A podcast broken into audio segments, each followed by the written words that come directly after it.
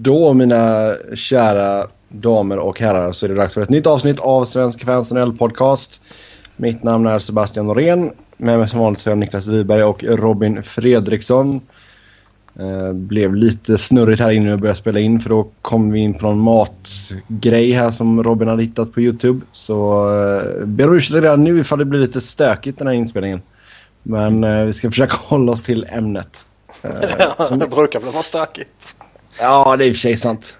Det är i och för sig jävligt sant. Det ska vara stökigt. Ja, ja då. Ja då. Vi eh, hoppar direkt in på grejerna här och eh, New York Islanders kickade Jack Capuano eh, igår den 17 januari. Och in går Dog Wait som interim head coach. Doggan kommer man ihåg från när han spelade Doggar. Det är en gammal personlig ja. favorit. Robin har väl aldrig sett honom spela, men... Uh...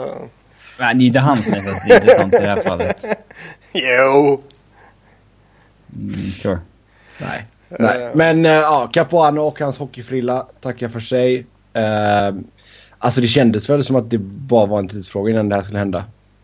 Jag är förvånad att det... fem år så att jag är jättemån ja. att... jag är förvånad att det tog så här lång tid.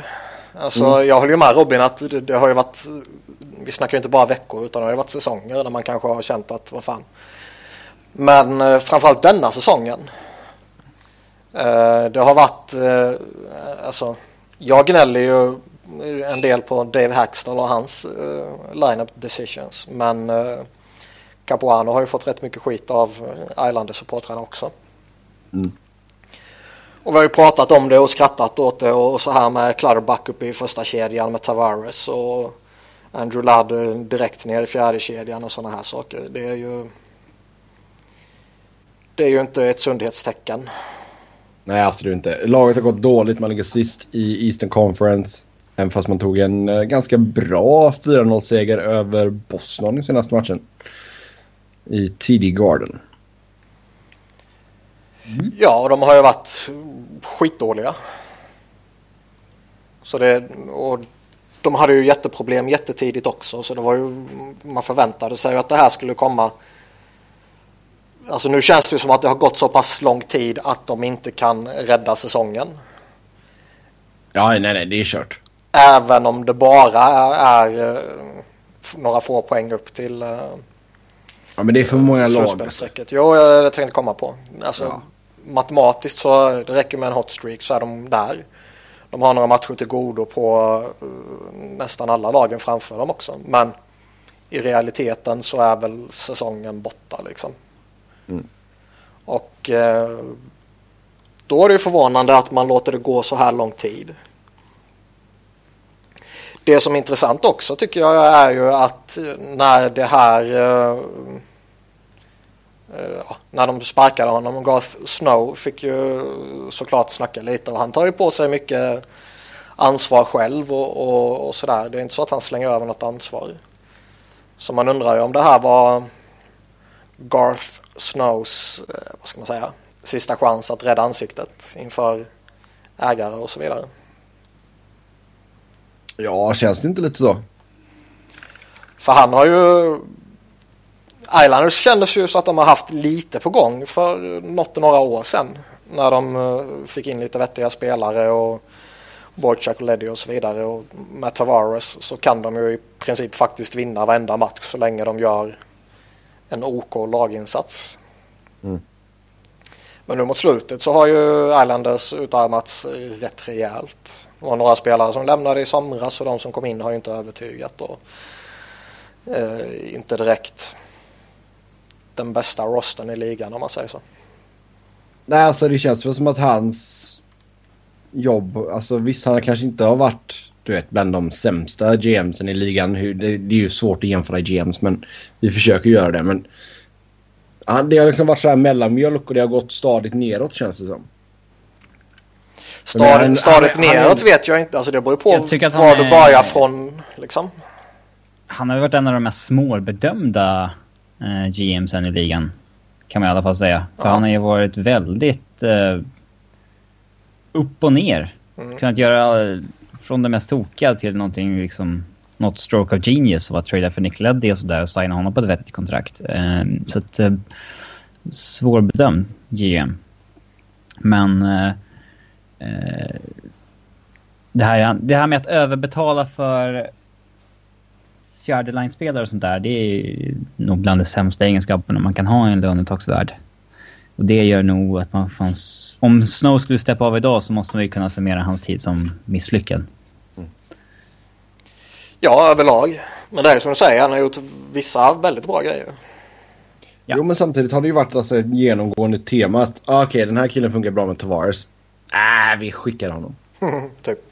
Det har vi skrattat mycket åt ju. Och det har alla utom Islanders fans gjort ju. Kanske till och med vissa ja. av dem. Skrattar i förtvivlan. Um, nej, men alltså, så det, det, känns ju som ett genomgående tema och jag menar som du säger Robin, alltså man har ganska många begränsade spelare på ganska dyra kontrakt. Oh ja. Det... Jag, eh, nu blev jag osäker, men var det om Islanders som eh, Bob McKenzie snackade när de kickade honom att eh, Islanders kanske skulle överväga att ta in alltså en Brandon Shanahan så att säga. Som sitter och bossar över en GM och tar besluten så att säga. Och att det kanske är förändringen man gör istället för att sparka Snow. Mm, var det Islanders? Vad, vad, alltså, vad ska Snow göra då? Ska han... Ja, han är... Uh, ja. Han är fortfarande en GM fast med lite mindre makt. Han har inte final say. Men samtidigt blir han den första att offras ifall någonting går fel. Ja, typ. Alltså tänk Calgary. Där uh, varenda människa vet att det är Brian Burke som bossar. Men han är ju inte GM. Nej, mm. det är ju tree living. Ja. Och samma sak med Toronto då till exempel. Alla vet att det är Shanahan som har the final word och som är med i alla besluten. Men han är inte GM. Mm. Men det är jag, jag, jag, jag har för mig det var om Islanders han snackade men jag, nu helt plötsligt blir jag osäker. Men sen å andra sidan kommer jag inte på vilket annat lag det skulle kunna vara han pratar om. Det här är hans elfte säsong som GM nu. Uh, Snow. Det känns väl som att... Uh, jag vet, det kanske är någon dags för något nytt där. Mm. Ja, absolut. Det är 11 år ganska lång tid. Och vad har Islanders egentligen gjort under dessa 11 åren? Ja. Alltså de, är, som jag sa, de såg ju faktiskt... Okay, de, de har draftat okej okay, och de såg ju faktiskt som om det var på väg att hända någonting. Ja, om man bortser från denna säsongen då. Mm. De kom till det där eh, slutspelet, de tog sig vidare för första gången på evigheter och Eh, som sagt de fick in några vettiga spelare. De såg ut att ha några unga eh, bra spelare som liksom hade etablerat sig med eh, Brock Nelson och det gänget liksom. Men sen så kändes det som att ingenting hände och sen så tappade de lite spelare över sommaren och ja, sen har det varit kaos. Mm. Ja, vi får se hur det går för laget framöver här under Doug White som då är interim head coach. Lite spelarnyheter också. Curtis McElhaney går från Columbus till Toronto via waivers samtidigt som man skickar Jonas Enroth till Anaheim i utbyte mot ett sjunderumsval i 2018 års draft. Så två målvakter som mm, får ny omgivning. McElhaney har ju faktiskt eh, skitfina siffror denna säsongen. Men de är ju lite dopade av Uh, att han spelar bakom några matcher bakom en, ett, ett Columbus, Columbus, som vann 16 matcher. The Mighty Blue Jackets. Ja. Annars är ju han uh, enligt mitt tycke en jävligt medioker målvakt. Och ja, det är jag redo att hålla med dig om. Jag ser väl inte riktigt vad de ska liksom Alltså det känns Vilka ju verkligen som en upp, upp, uppgradering över Enroth. Nej, det känns som att man gör någonting bara för uh, sakens skull. Det känns som att det sitter någon Eller som liksom är lite, har... Uh... Ja men, tänker oerhört kortsiktigt. Enroth har varit svag i år, McElhaney har varit bra i år. Vi mm. Ja. Och det känns ju... kanske man, man, man, kanske kan resonera så med reservmålvakter som jobbar på korta kontrakt, att man går på den som är het i år. Jag vet inte, det kanske funkar. Men eh, jag hade inte resonerat så. Nej, alltså jag tror ju snarare att det rör sig om en spelare som är het i en vecka eller två veckor kanske. Mm. Um, eller som i det här fallet kanske har dopade siffror för att han spelade bakom ett fantastiskt lag. Lite som Jonathan Quick har haft hela sin karriär egentligen. Uh, men jag tror snarare det rör sig om några matcher eller någon vecka eller två, tre veckor än att det handlar om ett helt år eller säsong då när det kommer till sådana här målvakt. Och för att gå tillbaka till det som vi börjat prata och se lite i Toronto här att det de har gjort så jättepositivt tidigare börjar man ju kunna se lite konstiga saker i somras och framåt liksom. Och det här kan ju nästan hivas in i den kategorin. Mm. Ja. Så här, lag kommer ju aldrig göra liksom bara massa vettiga saker. Det finns ju inget lag som gör. Och så länge de konstiga besluten är på den här nivån att välja... Ja, alltså byta ut en backup mot en annan backup. Det är ju i det stora mm. hela en skitsak. Ja, men börjar man hamna på nivåerna när man signar liksom... Eh, ja, men man, man, man byter bort spelare som Tyler Sagan och sådana här som, eh, som andra organisationer har gjort. Då, eh, då kan det ju kosta en på riktigt. Mm. Det handlar ju om att få de stora besluten rätt. Mm. Ja, det är sant. Mm, vi får se hur det går för Enroth där ifall han får någon speltid i Anaheim. Det är ju... Ja, det ska väl mycket till om man konkurrerar ut Gibson eller Bernier i alla fall. Mm. Så han får ju hoppas på en långtidsskada i så fall. Ja, sen får man ju tänka, alltså hur tänker Dax långsiktigt också? Jag menar, det kan ju vara att de vill signa upp Enroth eh, över nästa säsong också så han kan exponeras i en expansionsdraft Um, mm. För jag menar Gibson har man ju på kontrakt till säsongslutet 18-19. Bernier sitter på utgående. Det är ju inte säkert man vill signa nytt med honom. Nej, och det är inte säkert att han vill göra det heller. Nej. Nej, han ser nog sig själv fortfarande som en starter tror jag. Utan att känna honom. Jag vet inte, jag har inte pratat med honom. Nej. Mm. Sen Cody McLeod går till Nashville. Felix Gerard går till Colorado och Avs behåller 40% av lönen. Här hoppades jag när det här skedde att det någonstans skulle komma upp en notis på en iPhone eller Samsung eller whatever där det står att uh, Avs traded McLeod for Gerard. Punkt, punkt, punkt. Precis som att det liksom, här fortsätter meningen och så får folk panik för att de tror det är Girardi. Det mm. satt jag hoppades på. Med en specifik eh, önskan om Robin. ja. ja, och jag kan inte vara ensam.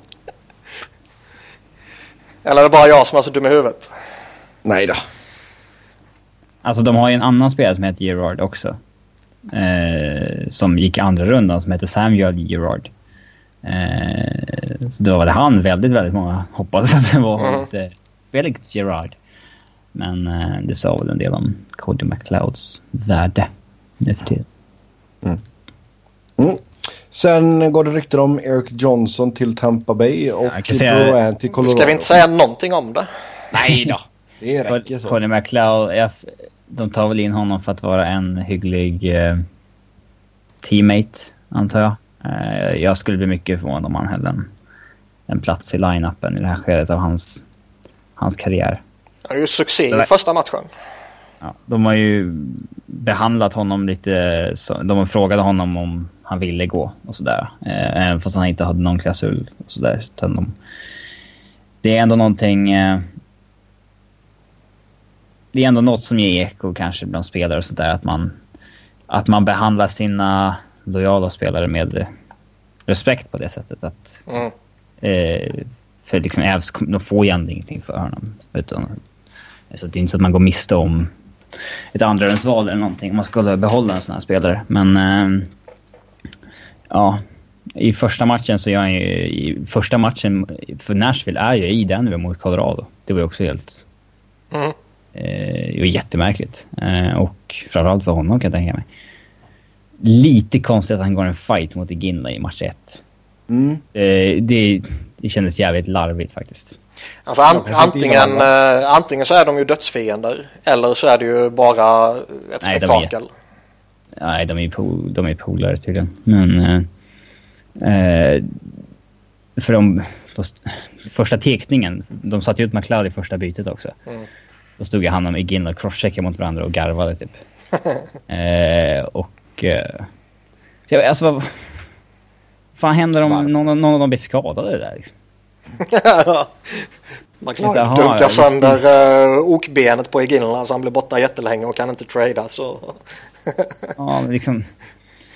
Och då berättade um, Altitude-folket att uh, i Ian LePerriers första match tillbaka med... När han spelade med Flyers första gången han var tillbaka i Denver så, så ville han fightas mot McLeod för att han ville visa för sina nya lagkamrater att han inte... Ja, vad ska man säga? Inte hade några känslor för Så att, han, att det inte var något speciellt liksom. Mm. Eh, men McLeod ville inte slåss mot honom då för att han hade för mycket respekt för honom, sa han då. Fast han hade i efterhand tänkt att han kanske borde gjort honom en tjänst och slagits mot honom då för att för Ians skull, att han skulle få visa upp för sina Mm. Flyers teammates att han... ehm, ja, att han var redo att compete även mot Colorado så att säga. Eller whatever. Ja. Eh, men... eh, ja, jävligt larvigt att de gick Ja. ja. tycker jag. Verkligen. Mm. Jag vet ryktet om Johnson mot Duran. Hade du varit sugen på att få in i Duran till Abs, Robin? Eh, ja, det hade jag gjort på en gång, men jag vet fan vem som hittade på det ryktet. Ja, vem tror du? Ja, inte Eklund. Wiberg. Nej. Ett steg längre ner på smutsighetslistan. Efter Wiberg är det Eklund. Ja, Simpa, är det han? nej. um, Dater såklart. Jaha. Ja. Ja, jag, vet inte. jag hade gjort det på en sekund för Erik Johnson har ett kontrakt som sträcker sig till... Han är 35 på 6 millar och Druin är ju en... eh, Ja, det är en framtida superstar liksom så att... eh, Men det är klart man gör det utan att blinka om det är Colorado ju. Men jag fattar inte riktigt hur... Varför Alltså, skulle Tampa göra detta? Alltså de är väl i en... eh, ryktet som går sägs ju att de är redo att offra offensiv för att stärka upp defensiven. Men man offrar ju inte Duran för att ta in Eric Johnson. Det är ju ett jätteologiskt rykte.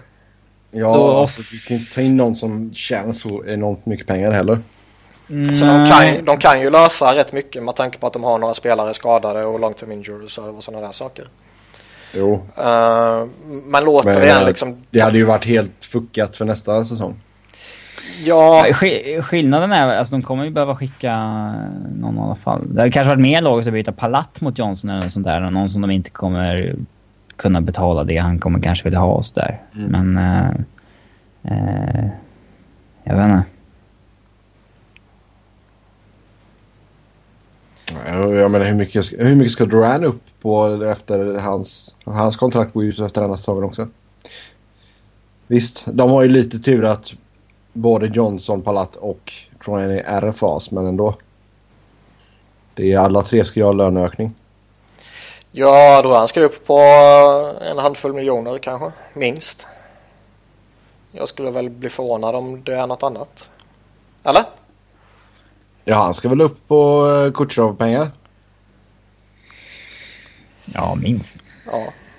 Om man kan få honom att uh, signa ett så snällt kontrakt. Uh, Det gick inte... Det har varit lite stökigt tidigare kan man säga. Lite. Mm. Mm, ja, vi får se, vi får se. Sen eh, Chicago eh, verkar ha ett gott öga till James Van Riemsdyk och Gabriel Landeskog. Mm. Eh, ja, jag vet inte hur de ska ha råd med någon av dem, men... Alltså capmässigt. Nej, Nej, det är väl att dunka, dunka iväg en Kryger och sen pussla. Ja, eh, det är sjukt många som scoutar Äs just nu. Eh, men jag tror, jag vet inte om Chicago har varit där. Alltså... Men grejen är att går du, är, det, är det Landeskog du ska gå efter och det är den enda, då behöver du inte scouta Avs ju. Då är det ju Nej, men jag, jag tycker inte heller, men det, fun- det verkar ju funka så tydligen. Ja, jag menar, Boston har haft halva sitt front office och Kings har haft halva sitt front office på Avs matcher senaste... Jo, men det är ju få inkompetenta front office du snackar om nu. Ja. Chicago räknas inte in dit eller? Nej, de har väl, alltså det Bowman har gjort de här åren är väl faktiskt fantastiskt. Ja. Att hålla dem slagkraftiga så många år. Ja, Med men tanke det verkar på- ju fungera så ändå. Uh, jo, och det är jättelustigt. Men, men det kan ju vara också att, eh, att LA och Boston till exempel undersöker, eh, alltså det kanske är mer en Landeskog eller Duchene i en sån trade. Det kan ju vara en, en spelare som man inte känner till lika bra som är lite längre ner på en death chart eller något sånt där. Och då kan det ju vara relevant att scouta. Men annars tycker jag ju de här stora stjärnorna bör man liksom ha en så pass bra koll på i den här vanliga scoutningen när det kommer till att förbereda sig inför motstånd och så vidare. Så det tycker jag är jättelustigt faktiskt. Sen att man skickar iväg en, eh, ett entourage för att kolla på AHL-laget eller någon prospect i någon juniorliga eller så vidare som man inte har följt lika hårt. Det är ju tämligen tokgivet. ja, det är klart. Men Chicago har ju snackats vara sugen på en, på en forward rätt länge. Och tittar man på deras roster så ser den ju med tanke på det, hur deras forwardsbesättning faktiskt ser ut så är det ju faktiskt jätteimponerande att de ligger där de ligger i tabellen. Och de har ju sin Kane-kedja och den är ju fantastisk och sen har de en Jonathan Toews som är på kraftig nedgång. De har Maren Hossa som är jättegammal men som fortfarande ser bra ut. Och sen har de ju jättelite spännande. Och skulle de få sakna någon av de här så ser det ju jättekonstigt ut. Ja, men alltså, de har ju så lite flyt att de hittar spelare som en så liksom bidrar till det. Men, jag menar, kolla på Ryan Hartman den här säsongen. Liksom. Han har tio baljor. Det är ju inte bara flyt. Det är ju som jag sa, de är ju skickliga och de får ju fram bra spelare precis som merparten av lagen får. Um, Men det behövs ju, vad ska man säga, för Jonathan Taves skull, om han ska studsa tillbaka, så kan man nog kanske behöva spetsa till med en riktigt bra winger jämte honom. Ja, herregud. Är det inte värt att, att liksom... Att trada honom, jo. Nej, men att Köpa ut Men- honom, jo. sätta honom i den kedjan istället för Anissimo. Skulle- skulle- Det skulle väl inte funka mycket sämre, det tror inte jag. Jag tror ju fortfarande att Taves är en bättre spelare än Anissimo. Det håller jag med om. Anledningen till att man kanske inte gör det, det är väl i så fall för att man är rädd för Man vill- att man- bli one-line team. Man vill väl ha en tvåvägskedja också med Hossa Ja. och Taves kanske. Men... Ja. eh, mm. Men jag, jag, det, det känns ju som att de kommer ta in en winger. Sen känns ju en rental känns ju på så många sätt betydligt mer logiskt än ta in en spelare med term. Mm. Uh, ska vi se lite snabbt här. Landeskog sitter på kon- långt kontrakt fram till 2021. På drygt 5,6 miljoner. Och vad sitter JVR på? Han har 4,25. Två eller tre år kvar på det tror jag. Ja. Kan man ta Holmgren-kontrakt? Två, två, två år kvar. Eller ett, en säsong till efter denna på Mm. 4,25. Mm. Så... Som sagt, vi, pra, vi pratade om deras lönetakssituation för förra eller program eller Jag tycker vi gör det hela tiden. Jo, men då gjorde vi det när de signade Panarin. Då blev det ju ännu mer aktuellt. För, och de, och de Ja. har ju, de behöver ju dumpa lön till sommaren. De behöver inte ta på sig lön liksom. Nej, exakt. Så en rental är ju så mycket mer logisk. Mm. Ja, vi får se. På tal om rentals. Kevin Shattenkirk sägs vara redo för att göra en eh, liten stint hos en contender. Ser vi någon fit? Alltså det är ju... Det måste vara sjukt svårt att få till en sån trade. Vem vill offra... För Blues kommer inte nöja sig med något skräp direkt. Även om Shattenkirk går i rental-form så kommer han ju kosta skjuta helvete. Mm. Ja, det är ju en riktigt bra spelare. Ja. Eh, Men samtidigt så känns det ju som att antingen så blir det att de får någonting nu innan deadline eller så får de inte någonting för då går han ju som UFA sen. Så jag menar deras pris kan ju inte vara för högt heller. Det kan ju bli en sån som verkligen kan ta och gå ända fram till målsnöret på deadline day. men skulle någon klandra Blues ifall de, om vi inte får något vettigt, då håller, behåller vi honom och, i- inför vår playoff Absolut run. inte. Absolut inte. Det som är lite intressant där är ju snacket om att de själva har insett att vi är inte så bra nu som vi varit tidigare år och vi kommer förmodligen inte vara en contender. Eh, Det vore oansvarigt av oss att behålla honom och chansa. Det verkar ju väldigt sansat och vettigt. Mm, alldeles för Ja, sansat och vettigt. lite för sansat och vettigt för att vara ett NHL-lag. Eh, och, och liksom, Vi hörde ju Ken Holland gå ut och säga att de inte är redo att sälja. Så Mm. ska det ju vara. Ja. exakt. Och han pratar om att det är viktigare vad man gjorde för fem år sedan än vad man gjorde idag för att förtjäna speltid. ja. Han är, ja herregud, han är galen. Men, men liksom det, den, den inställningen är ju jättesund. Men den känns, vi skrattar lite åt det, men i ärlighetens namn känns det ju lite för sund. Ja, de ligger ju för fan på klar slutspelsmark just Ja. nu. Ja. Det är, Och de kom, när, Ja, de, men- när de väl kommer till slutspel, vilket jag förutsätter att de kommer göra, så är de ju ett lag som kan gå hela vägen. ja, alltså jag skulle inte se dem som favoriter men absolut. Vi är Nej, alla nej, inga kan hitta en favoriter. formtopp liksom. Ja, och det är ju mer sannolikt att de gör det än vissa andra gör det. Det Mm. Och räcker med att Jake Allen liksom prickar en formtopp på de här veckorna och sen har de ett försvar som är bra och de har eh, några forwards som är jättebra. Tarasenko kan ju leda ett lag hur långt som helst till exempel. Ja, herregud. Mm. Nej, det är intressant. Jag menar, liksom, sen är ju grejen där också vad, vad sätter man för pris då för Shattenkirk? För Robin, du tror att det blir dyrt. Liksom, hur dyrt skulle du värdera, tror du att Blues skulle värdera Shattenkirk? oh, Alltså snack, snackar vi första val och en rosterspelare typ? Brukar inte, Ja. det, brukar inte det vara standard eh, Ja, roster player, first round pick och eh, prospect? Brukar inte det typ vara standardkravet när det kommer till stora spelare inför trade deadline? Jo. Och sen Ja, så blir det ju aldrig det, men det blir strax under. Här pratar vi om en första back i sin prime. Ja. Mm. Han kan ju inte gå för mindre än det. Alltså det kommer bli galen huggsex om honom om han blir UFA. Ja, det är klart. Alltså han kan ju åka runt till alla lagen och få steak dinners och wine and dine som man säger. Men vad- okej, ja men ser vi någon fitt, alltså klara contenders. Ehm, ja. Det har ju ryktats, eller spekulerats, jag vet inte vilket, om Edmonton. Och han ska ju... Ja, men det är ju jätterimligt ju. Ja. Eh, Inte han är så sugen på att signa där då, om han vill till New York. Nej, men som sagt snacket går att han eh,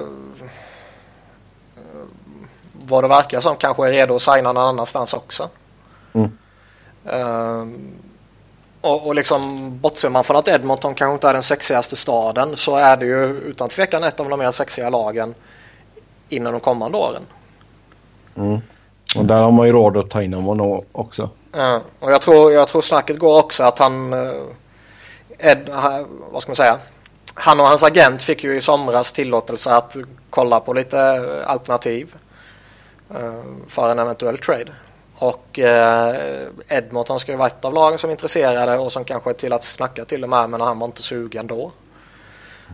Nu kan ju mycket ha hänt med tanke på att alla har sett Conor McDavid gå in och verkligen ta ligan med storm dag ett. Det kanske var folk som trodde att nej, det kommer dröja några säsonger innan han får ordning på Edmonton. Ehm, och sen händer det direkt och då kanske man omvärderar ett sånt beslut. Ja, det är klart. Ehm, vad har vi mer? Vi kan ha en... eh, Men jag tänker där också, alltså, om vi tittar på Edmonton och vad man skulle skicka tillbaka. Jag menar, är man dem så skulle man nästan kunna säga att ni kan få säckra typ. Alltså nu vet inte jag ifall Blues är sugna på att ta den men... En sån som Jordan Eberle sägs ju vara tillgänglig också. Så där kanske man gör någon form av trade. Jag vet, jag vet inte riktigt hur... Om de är redo att ta lön tillbaka eller om de bara vill dumpa. Mm. Eller dumpa och dumpa, nu låter det ju som Jo. det skräp. Nej, jag, men förstår, liksom jag förstår vad du menar. Kapa lönekostnader. Ja. Eh, annars, de har ju prospects och grejer. Det är kanske det de är ute efter.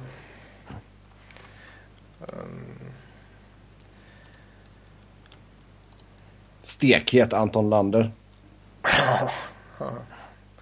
Eh, Boston, Toronto känns ju som det skulle kunna vara alternativ också. Eh, om man bara tittar på vad som ryktas och eventuella behov.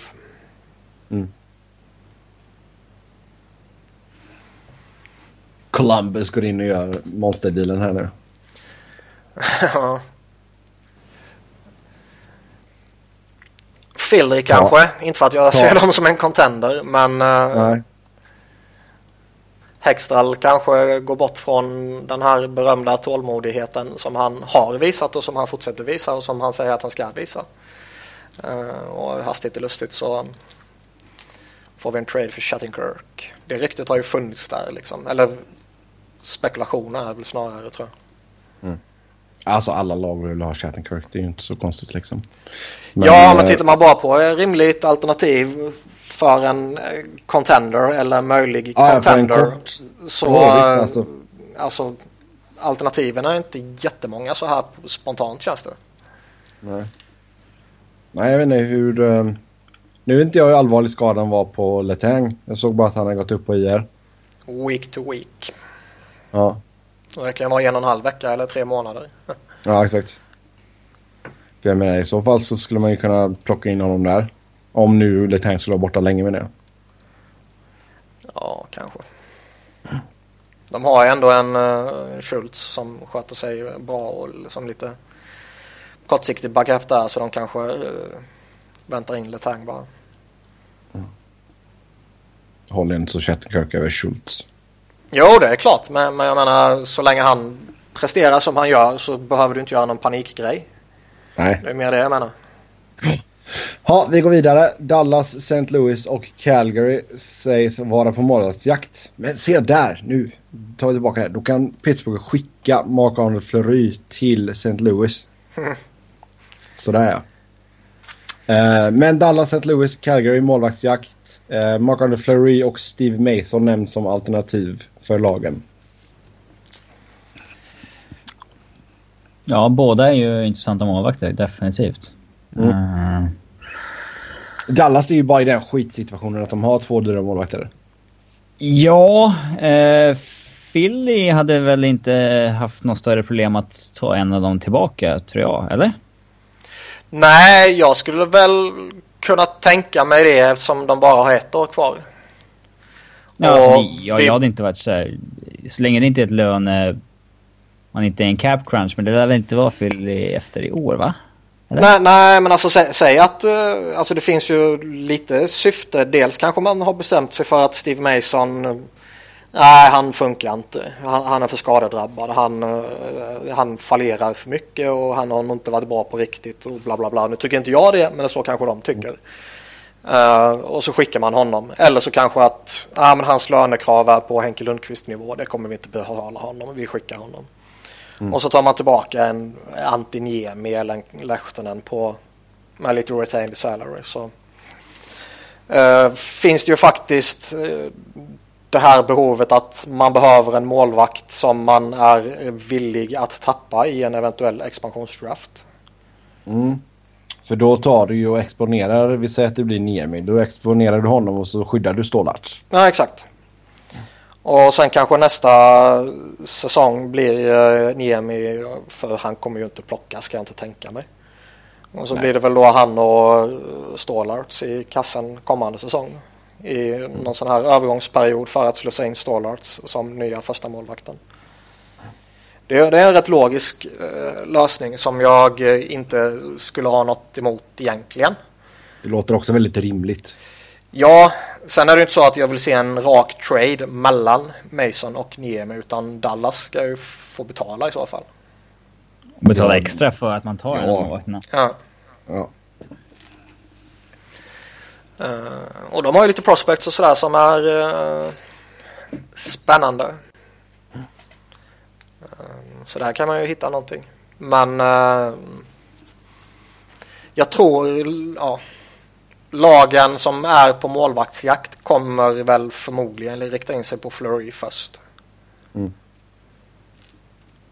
Mm, han, är liksom, han, han, har vunnit kuppen och han har spelat i Pittsburgh. Han har varit bra och så vidare. Och men Niemi har också vunnit kuppen. ja, men du vet skillnaden vad jag menar. Ja. Ja. Medan det fortfarande finns förvånansvärt många inom ligan som följer ligan jättenoga som fortfarande anser att Steve Mason är en dålig målvakt. Mm. Jag har ju pratat om det jättelänge och det är helt befängt ju. Mm. Men eh, han har ju uppenbarligen det ryktet och då kanske folk vänder sig bort från honom. Och med tanke på hur han har spelat denna säsongen så är det kanske inte heller eh, orimligt att intresset är svalt. Nej, alltså att Calgary behöver hjälp det kan man ju lugnt säga. Sen är det som jag har sagt tidigare med Calgary. Tänk om de bara sitter och tar det lite chill. De ligger på en slutspelsplats. De tar det lite chill och helt plötsligt bara blir Elliot bäst i ligan igen som man kan vara. Mm, tvek. Väldigt skeptisk. Jag, nej. Varför är det? Det har, det har, varit, det har varit så hela hans karriär ju. Ja, jag vet, men jag har zonat rejält på honom. Fråga mig inte riktigt varför, det vet jag inte. Men det, det, känns bara som att nu har svackan blivit total och att han kommer... Han kommer inte studsa upp igen. Inte på den nivån. Alltså, innan det här så var han ju bra väldigt länge istället för att vara så upp och ner. Han var ju mm. Han var ju på år i rad här i St. Louis. Han var väldigt hög nivå. Mm. Jag tror bara Sebbe en hater. Kan mycket väl vara så. Kan mycket väl vara så. Men eh, Calgary behöver hjälp, absolut. Det är inte bra när Chad Johnson går och blir din första målvakt liksom.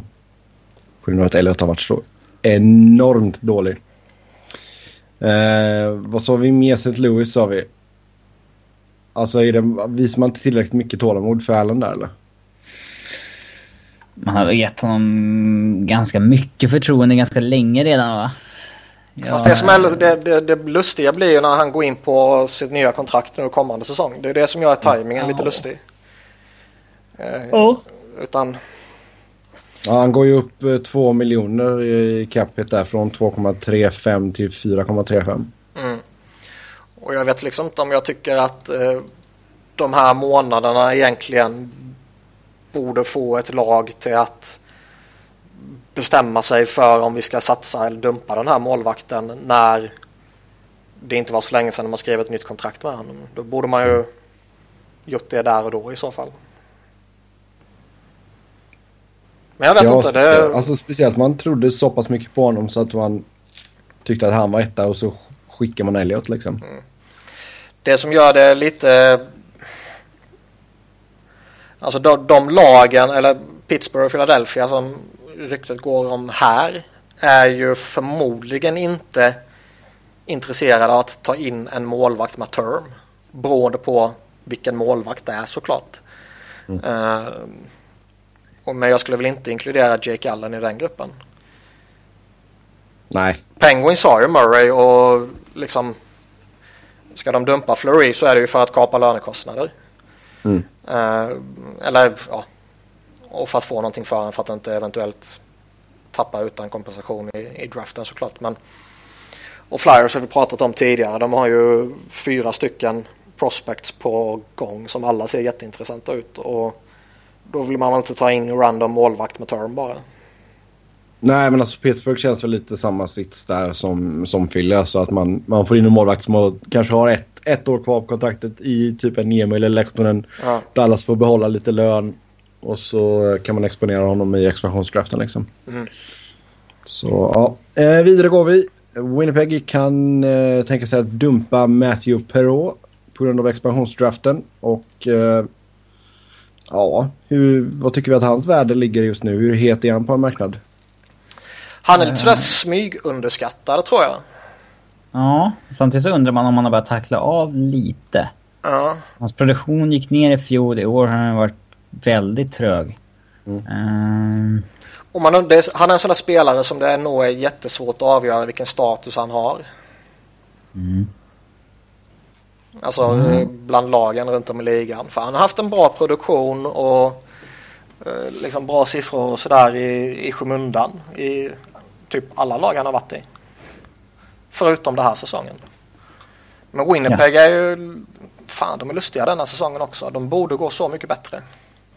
Han borde vara jätteintressant för ett expansionslag kan man lätt säga i alla fall. Ja. Grymt. Eh, Exponeras han av Winnipeg så måste ju Vegas ta honom. ja, jättestabilt center att få in. Sen är det klart... eh, Ja, liksom, jag ser inte vem de skulle plocka. Alltså nu vet inte jag vilka vi valde när vi gjorde deras. Ehm. Men ja, nej. En spelare som är tillgänglig så absolut. Mm.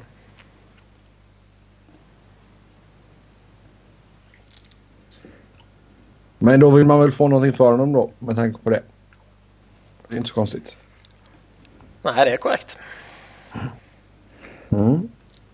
Sen Ottawa kan uh, offra Curtis Lazar. Och eh, vad håller han för status i dagens NHL?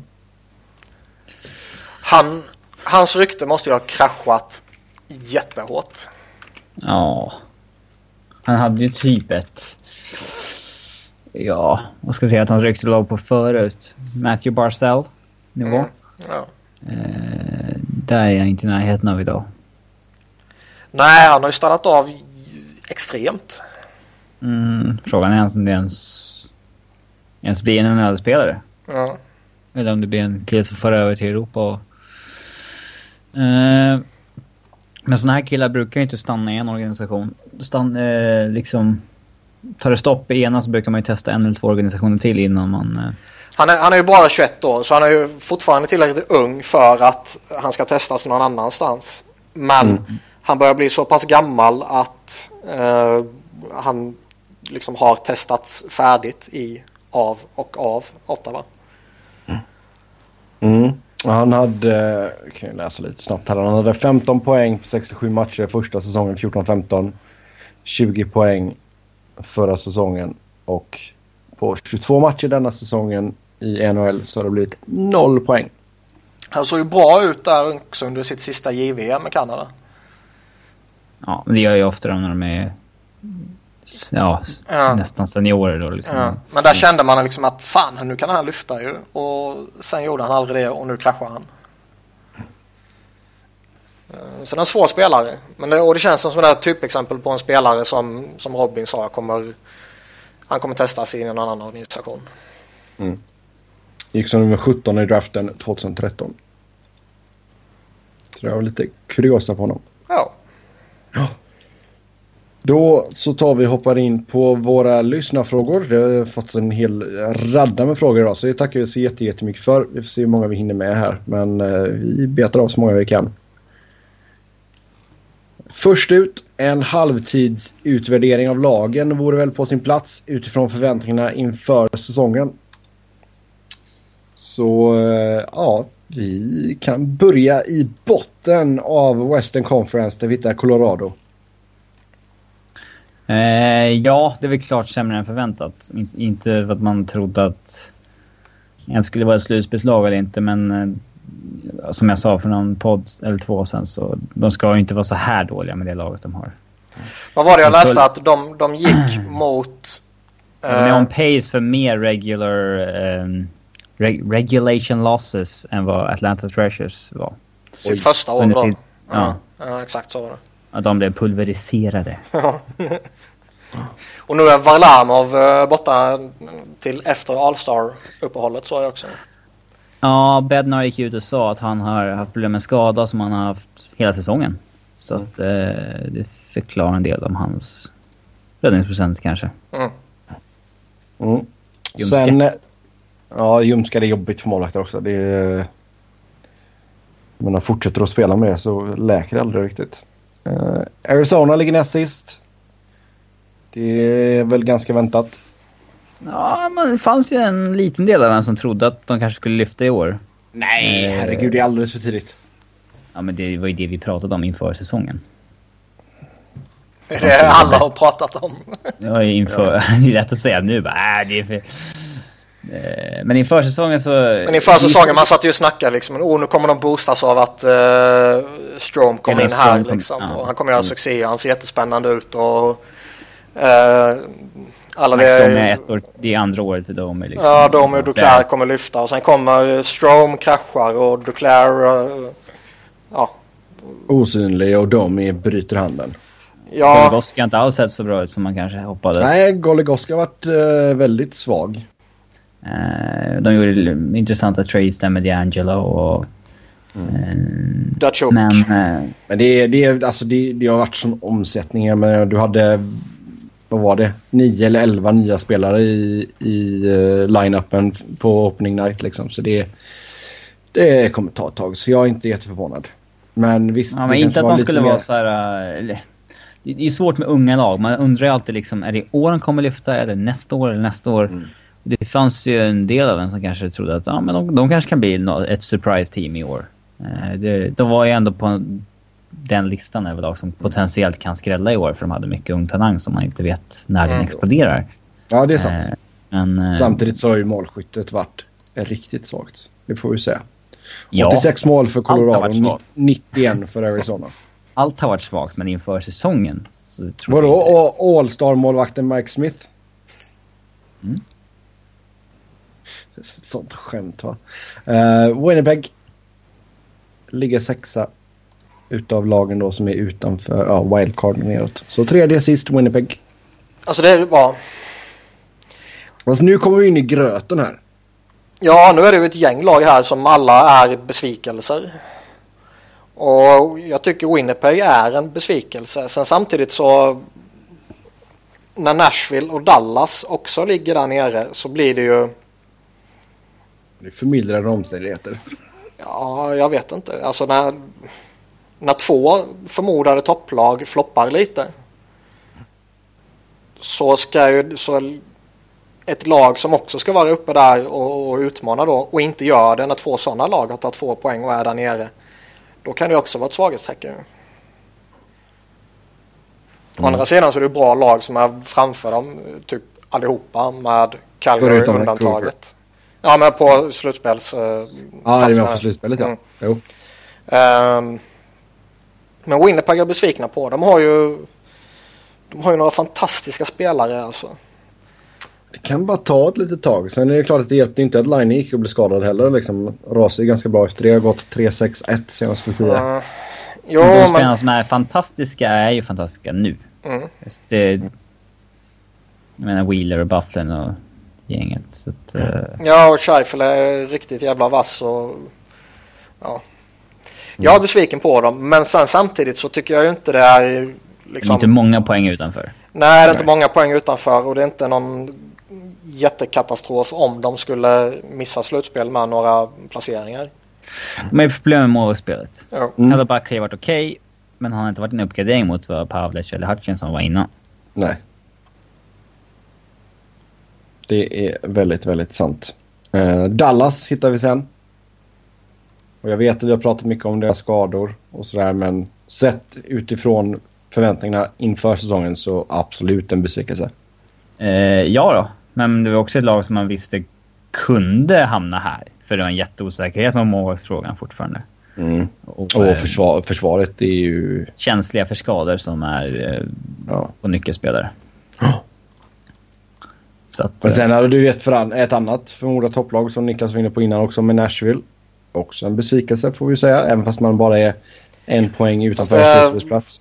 Ja, jag läste lite igår om, om Dallas. Alltså det, det, mm. det är ju lätt att uh, ifrågasätta målvaktspositionen och försvaret. Men uh, jag minns inte vad jag läste, men det var någon, någon, någon, någon sån här uh, populärt uh, fancy statskonto har jag för mig. Mm. Där liksom att nej, men det är inte målvaktsspelet och försvaret som är problemet utan det är liksom forwards. De har inte spelat på den nivån de har varit tidigare. Eh, Brennan Sagan eller eh, gänget bakom? Laget i helhet va? Ja, forwardsbesättningen i helhet tolkade jag det som. Mm. Men och tittar man bara på lite räddningsprocent i 5 mot 5 och sådär så är både Lehtinen och Niemi på en bra nivå. 92,5 och 93,26 på Lehtinen. Så det är ju det är ju jättebra siffror för vad de. Ja, alltså overall i år så ligger de ju bara strax över 90. Mm. Men 5 mot 5 Mm. visst. Och, Ja, och sen, sen är det... riktigt dåliga va? Ja, och sen är det deras PK som har dödat uh, målvaktsstatistiken typ. Ja. Eh, Men deras PP är väl inte heller helt hundra? eh, det har jag inte framför mig och det har jag inte i huvudet. Okej. Men... Jag eh, kolla lite. ja. Helt sjukt att Patrick Eve tog 16 baljor. Ja. Inte han som har släkat i alla fall. Eh, Då ska vi se. PP, där ligger man... Deras supporting cast har inte varit med. 19. Mm. Eh, Och PK, där är man näst sist. Men så du hade liksom här, det har varit lite skadeproblem. John Klingberg var inte Chicago, bra i 28. inledningen. Ja men, ja, men vänta Ja. med Chicago för fan. Men jag tycker fortfarande liksom att skadeproblemen de har haft och allt vad det innebär tycker jag fortfarande är en legitim anledning till att liksom inte hänga dem. Eh, Nashville då, hänger vi dem? Ja, det bör man väl göra nu. Som vi har sagt tidigare så tycker jag att under en period under inledningen så borde man ha överseende med att eh, en sån stor trade eh, kan påverka liksom eh, dynamiken i ett omklädningsrum att, och, och liksom den hierarkin i ett omklädningsrum och massa sådana där saker som är svårdefinierade och, och liksom svårt att sätta fingret på men som jag är helt övertygad om påverkar. Mm. Men nu har det ändå gått så pass lång tid att man som jag tycker utan att befinna mig liksom i det omklädningsrummet att det borde vara passé nu liksom. Ja, det är klart. Sen får man ju säga de har ju också lite skador. Subban borta, Josi borta. Det hjälper ju inte. Och Ja, eh, men är det någon backbesättning som kuggen, klara av det så... kuggen Petter Granberg. Eh, nej men de, de är ju en besvikelse for real. För de förväntades ju kanske vinna Sen ja, hela Western liksom. Oh ja. Eh, så det, där kan man ju inte säga att det är en besvikelse att de ligger någon poäng utan slutspel. Det är, Men nu har de plockat upp Brad Hunt på waivers. Nu kommer allting lösa sig. Ja, exakt. Ja. Nej. Eh, sen ska vi slå ett lite... ja, Alltså jag tycker... Det är så, så som jag sunat på Brian Elliott så mycket har jag druckit av Kool-Aiden på Jussi Saros. Fan vad bra han är. Vad var det för jävla... Ja, man säger man drink the Kool-Aid. Alltså köpt hypen, så att säga. Hoppat på tåget. Hype-tåget. ja, det var en konstig jävla eh, referens. Den får du underkänt för Sebbe. Ja. Nej men han är jättelovande och Pekarina har ju faktiskt varit jättebra också.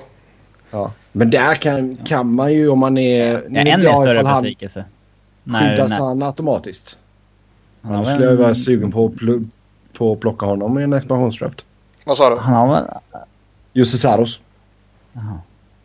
Alltså det kommer ju finnas bra målvakter tillgängliga så att jag, jag vet inte alltså. Det, Kan vara att de eh, har lite flyt där och får behålla honom då. Eh, sen eh, lite uppseendeväckande så hittar vi Vancouver. Alldeles utanför en slutspelsplats. Och det är helt fantastiskt för det innebär ju att fan håll sig flytande nu några veckor till. Så att de kan börja handla kring trade deadline. Så att de verkligen går för det.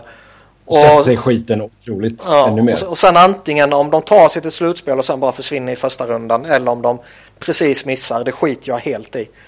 Men se bara till att hålla sig flytande och satsa så att vi får se Jim Benning liksom gå all in för att ta en slutspelsplats. mm, de vill ju verkligen ha Ginla när Avs tog honom Mm. före så att han kanske... Mm. Man får hoppas. ja, det vore så det skoj. Men eh, där får man ju säga att de har ju överträffat förväntningarna inför säsongen. Jag trodde att de, det raset skulle börja nu. Mm, ja, visst. Det, det, Så är Sen det. Sen, wild- sen, sen samtidigt så är de inne i en, eh, i en formtopp nu. Och Mm. eh, ger det två, tre veckor till så kanske de är där vi förväntat sig att de ska vara. Ja, det är sant. Första wildcard-platsen hittar vi Los Angeles Kings.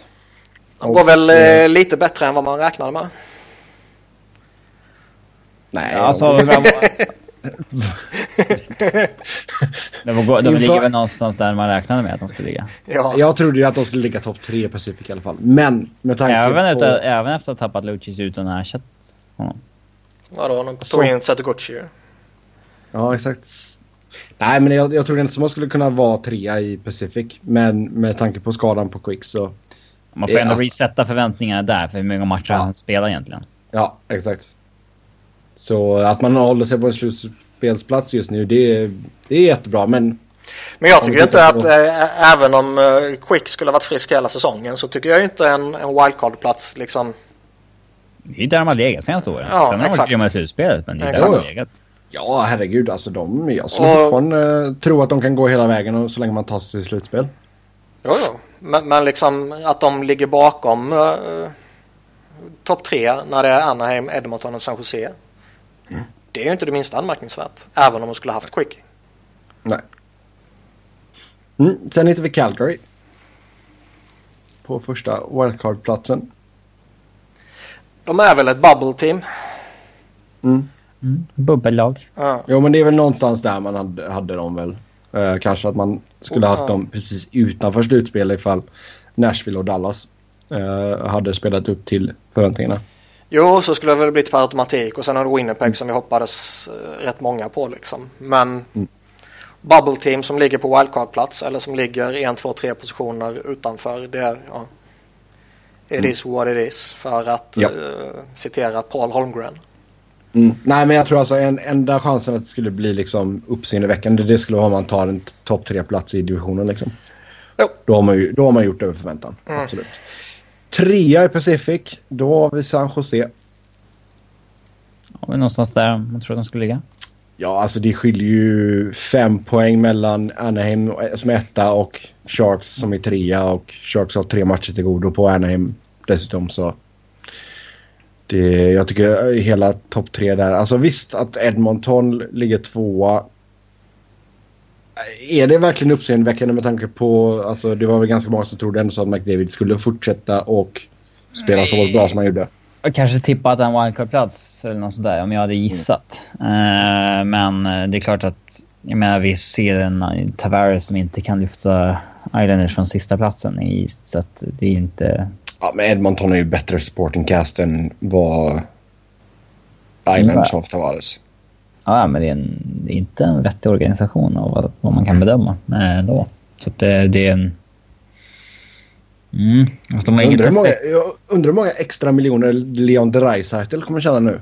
När han har fått spela med McDavid och pumpar in poäng. Klart man kan bygga sig en riktigt fin karriär genom att spela jämte en sån spelare. Mm. Kolla på Det är, Chris kul att. Patrick, det är kul att Patrick Maroon funkar bättre bredvid McDavid än Lucic. Ja, det jävla kontraktet. Så, det, är så vackert. Ja. Nej men eh, ja, att Edmonton lite över förväntningarna får vi väl säga då. Och sen Anaheim, det är visst att Carlisle kanske inte har dragit ner dem lika mycket som vi trodde. Nej, det är, det är klart över förväntan. Jag tror att de kunde... Jag trodde inte att de skulle krascha, men jag trodde ändå att de kunde, de kunde krascha. Mm. Eh, för kåren börjar bli äldre och så vidare. Men, Fast eh, är, är, om man, ja, det beror på hur man definierar krascha. Alltså bottennotering i konferensen krascha. Det, det är väl, trodde man väl inte. Men att de skulle rasa lite och få kriga kring strecket. Det var ju inte alls orimligt med tanke på men lite så här som galen Detroit han har varit senaste året. Liksom. Ja. Finns, finns tid kvar. Eh, Men sen har man ju haft sånt dunderflyt att jag menar, Raquel har gått in och stängt in 19 baljer. Ryan Kessler har 18 mål. När Corey Perry har droppat off. Och bara har 8. Ja, Perry har haft oflyt. Men att man har fått den här säsongen av Kessler var ingen som räknade med. Nej. Eh, sen att de lyckades lösa det där med Raquel och Lindholm, det var ju liksom, upp, Mm. det var liksom osäkerhet när säsongen började. Ja. Att Gibson har spelat på den nivå man hade hoppats. Eh, Vi får ju hoppas att eh, Randy drar ner dem och skiten i slutspelet istället. Mm. Kommer att acquire några tough guys kommer runt deadline Ja. här. Så. Och så matchar de stenhårt. Ja. Eh, tre i Central, där heter vi St. Louis. Känns väl som att man går in typ enligt förväntan. Ja. Alltså bara, ja, Chicago och Blues finns det väl inte så mycket att säga om. Det är ju Minnesota som är utropstecknet. Mm, Minnesota leder Central. Och i deras målskillnad är alltså plus 45. Galet, men det är så Devon Dubnyk är i hög form liksom. Då blir det så. Ja, och om någon fortfarande tvivlar på Bru- Bruce, Bruce Boudreau. Ja, exakt. Så välkomna. Eric Stahl ser ju faktiskt jävligt bra ut. Mm. Vilket man kanske inte heller såg komma. Jo, Nej. Det var, ja, men det var, ja, man var lite osäker där. Mm. Är han på väg mot en Vinilla Cavalier? Liksom? Jag var stensäker på att han skulle sluta tillbaka. Nej men alltså, jag, Samt- tycker, alltså- jag, tycker, jag tycker även Mikael Granlund har änt- äntligen börjat visa vad han kan göra också. Mm. Han har ju dock att fått lite skit. tackla av. Det, är- Mm. det är kul. Det är väldigt roligt. eh, Fast vi har ju pratat om honom och alla har väl varit rätt så överens om att det dröjer inte länge till han börjar falla av men han håller nog något eller några år till. Och det vore skoj om det kommer redan nu. alltså. Ja. Ryan Surer har vi ju alla varit överens om att han kommer hålla en god nivå i flera år till. Ja, ja. spelare skonsnadd med kroppen och sådär. Så. ja. Paris har ju kört slut på sig kanske. Eh, men det ska bli intressant att se hur... Ja. Liksom när det närmar sig slutspel, kan Paris växla upp igen då liksom eller... Eh, vad som händer där, för det där är en väldigt intressant situation med ett kontrakt till 2025. Eh, så att... Eh, men återigen, Bruce Boudreau. Han vinner ju divisionen vart han än är som coach. Han skulle kunna ta över... Ja, Colorado. Arizona eller Avs och vunnit divisionen också känns det som. Över till Eastern Conference. Botten, där hittar vi New York Islanders. Ja, det är under förväntan såklart. Det är under Även- förväntan men de var Även om också East är så svåra. jäkla, East är så jäkla tight så att visst, någon måste ju komma sist. Ja. Men, Men de, de var svåra också för jag tycker liksom, ja, vi pratade om något tidigare så man ska inte upprepa allting men de hade något på gång och sen hände det lite under sommaren så de var svåra att, att, att förhålla sig till tycker jag ändå. Jo, det är sant. Sen har de gått sämre än vad man trodde även om man såg att ja, de kanske tar ett steg tillbaka. Ja, och sen att, Hall alltså att Halak skulle vara så bedrövlig efter det som han... Jag tycker att han spelade bra i World Cup. Oh ja. Eh, Det gjorde han- också. sjönk helt genom isen och eh, nu står man där med Grice liksom. Som har gjort det bra. Det är, eller så bra han har kunnat liksom. Eh, näst sista hittar vi Buffalo. Det känns väl som att nu är vi ju, ja, som du sa Robin, det är ju sjukt tajt här. Det skiljer sju poäng mellan Ottawa på sista wildcard-platsen och Buffalo. De har ju haft eh, lite skadeproblem. De har haft några nyckelspelare borta i, i omgångar och sådär. Och är du ett lag som inte är komplett så att säga så kan det slå rätt hårt på dig. Fortfarande ett lag som är under utveckling. Ja, lite så. Och då kan man väl kanske inte riktigt eh, hänga dem för det tycker jag. Om vi ska... Ja, kanske helt fel, men om vi ska göra reklam för en annan podcast så hade ju Uffe Bodin en timmes lång intervju med Anders Forsberg som är Europachefs-scout i Buffalo. Eh, om livet som scout där. Den kan jag varmt rekommendera att lyssna på för det är oerhört intressant att höra om eh, hur mycket de reser och hur, de, hur han har tänkt kring vissa spelare. Hur mycket, hur mycket de gör vadå? Jag hör inte. mycket han reser som scout. Han Reser. att- Alltså. Ja. 14, alltså på, på två veckor så har han i snitt restid 11 dagar och sådär. Och hur frustrerande det kan vara när man åker en fyra dagars trip och så har ingen av de spelarna man har tänkt kolla på spelat i matcherna. och eh, ja, han drog en kul story om när han, eh, när han var... Han förstod inte riktigt sin roll när han gick in som scout i Ottawa. Att man liksom... Ja, det är inte du som bestämmer. Du ska inte liksom säga att de här måste, måste vi ta liksom. Och drev saker ganska hårt. Eh, och det är inte så vanligt att man som en, en som scout i Sverige kallar över hela ledningen för att kolla på vissa spelare. Men han är i princip tvingad över dem för att kolla på Ulrik Ekman Larsson. Eh, för att han tyckte att han var så bra. Och så spelar Leksand borta mot Nybro. ditt jävla skithall. Och, eh, Oliver är så dålig så att han blir bänkad efter en period. och så dagen efter så ska de åka och kolla på Robin Lehner i en U18-match och Lehner släpper in fyra mål i första perioden. Han bara, det var, så, det var så jäkla tyst i bilen där, därifrån. Jag skämdes så mycket. och de sa åt honom så här, ja hoppas det finns McDonalds på hemvägen i alla fall så vi får ut något av den här resan. ja, den är tuff. Då, då, då, ja, det är jäkligt intressant att höra om scouting, jobbet som sådan och processen, hur det går till. Eh, men, men alltså nu så känns det ju som att du kan få det mesta via video Twitter. också. Liksom. Nej, inte Twitter, men video.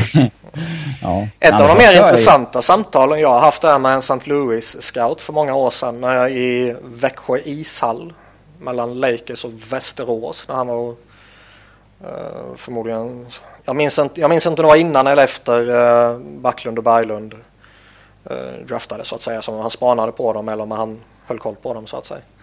Mm. Uh, stod och pratade en hel match med honom och det var jävligt spännande. Mm. Jo, absolut intressant jobb. Så ja, över och lyssna på det.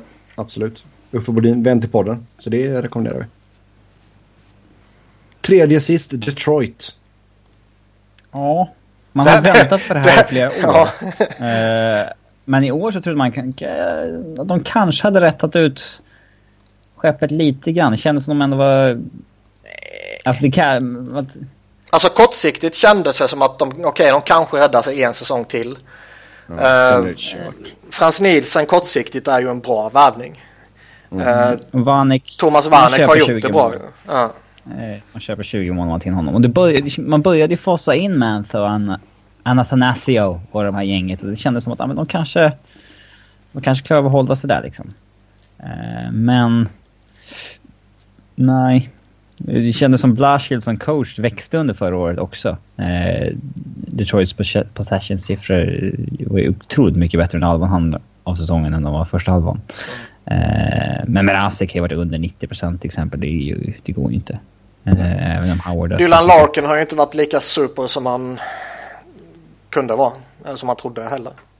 Nej, Z studsar tillbaka ganska bra. Uh -huh. men eh, Nej, det känns som man... Eh... Men det, med det sagt så är det ju inte förvånande att de har kraschat heller. Nej, de har tagit dåliga beslut under en lång tid och det sätter sina spår till slut. Ja. Mm. Och sen, det, det är egentligen inte särskilt konstigt. Uh, det känns inte som man är... Alltså, Blashill känns som ett väldigt nedköp från Babcock också. Det är Ja, Babcock är ju skitbra ju, så det är klart. Ja, men det, det sätter sina... I princip alla är ju ett nedköp från honom. Ja, men det, det, det märks verkligen en skillnad där. Mm. Ja, sen har vi New Jersey.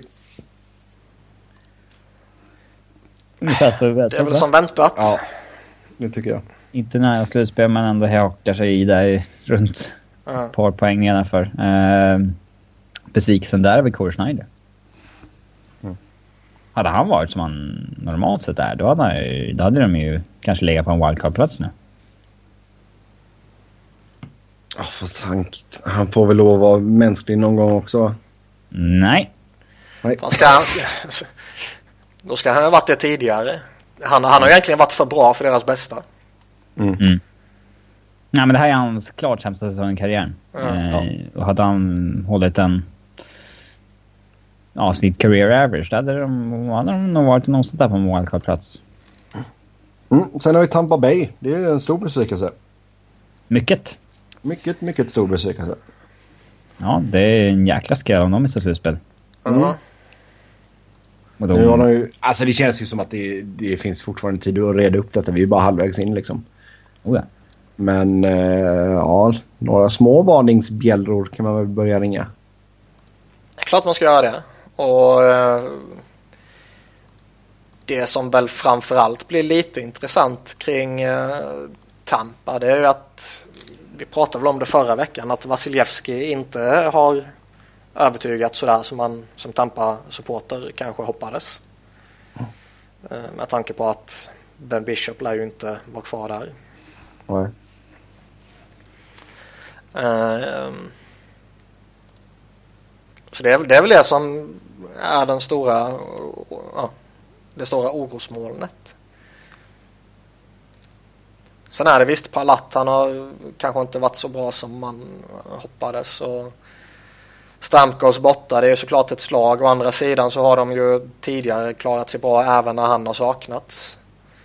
Eh, Stamkos är ju han är en fantastisk målskytt. Han är en av, eh, eller tillsammans med Ovechkin, den bästa målskytten i ligan. Men han är ju inte den som liksom går in och kan äga en match som vissa andra kan göra. Mm. Så i spelet kanske han inte hamnar ett supertapp. På ett sätt som tappar Sidney Crosby så är liksom han äger ju hela isen på ett sätt som Stamkos inte gör. Mm. Mm. Uh, för, precis framför Tampa sitter vi i Florida. Alltså man hade väl några förväntningar på dem. Uh, de kom från en stark säsong. De gjorde spännande och bra saker över sommaren. Mm. Men det, ja, att, de, att de ligger kring strecket, det är väl ingen Nej. superskräll att de ligger på fel sida skräcket. Nej. Alla vet ju att de gick på en... De överpresterade lite förra året. Ja. ja. PDO är lite högt kanske. Eh, de är fortfarande ett bättre lag i år. Det är precis som Calgary. Alltså, eh, när de hade sin undersäsong, de var fortfarande... De var inte ett sämre lag med Frolik och Dogge Hamilton. Mm. Utan det var ju bara att de var mer normalpresterande då. Det är sant. Mm, sen har vi Carolina. Där får vi väl säga att det är förväntan i alla fall. Nah, är det där eller? De har, har varit på gång ett tag. Ja, men att man är en poäng ifrån uh, wildcard-plats. Samma sak där också. Ett bubble team som ligger som ett bubble team ska göra. Okej, okay, ja, nu vet jag att du är Carolina-supporter och att du kommer försvara dem. Men uh, jag tycker att det är lite över förväntan. Jo, men så kan du inte ligan så bra heller, så jag förlåter dig väl. um, nej, men jag tycker inte det är uh, någon, någon vidare skräll att de ligger och jagar slutspel. Mm. Sen har vi Philadelphia. Utanför slutspelet just nu. En liten, eh, man är i en liten dålig svit här Niklas. 2-6-2 senaste 10. Skojar du? Man går och vinner 10 raka och då tycker man ju att uh, det borde, leker. Nej, men då tycker man att jag borde boosta lite. Då har man stulit några poäng och satt sig i en bättre eh, sits och sen normaliseras det och så vinner man varannan match i, i snitt liksom. Uh, och sen bara tokkraschar man och man har torskat liksom 11 av de 13-14 senaste och sådär tror jag. Uh, så med tanke på vilken katastrofperiod man är inne i så är det ju skönt att man fortfarande ligger vid strecket och inte har kraschat på riktigt. Uh, men uh, ja, bubble team som ligger kring strecket liksom. Som väntat. Sen har det varit höga toppar och djupa dalar och riktigt den, uh, de svängarna hade man väl kanske inte sett framför sig. Nej.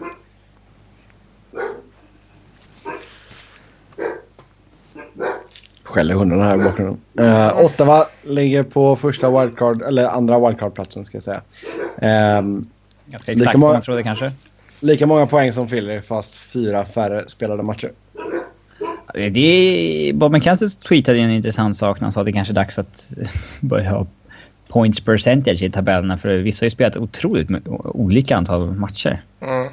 Eh, och så är det och, Boston 47 matcher, Ottawa 42. Mm. Det blir väldigt konstigt att titta på en tabell då. Mm. Egentligen borde man kolla på poäng per match eh, typ. Ja, för liksom, med tanke på hur komplext det är att få ihop det här jävla spelschemat så har jag ju full förståelse för att man inte kan hålla alla lag inom en väldigt liten eh, skillnad i spelade matcher. Så att det bara skiljer en eller två matcher. Det, det måste man ju kunna köpa att det inte är så. Mm. Och då är ju poängprocent eh, mer relevant fram till eh, den 82 matchen har spelats. Mm. Men, man, är, men man, är också, man är också helt övertygad om att NHL aldrig någonsin kommer införa det.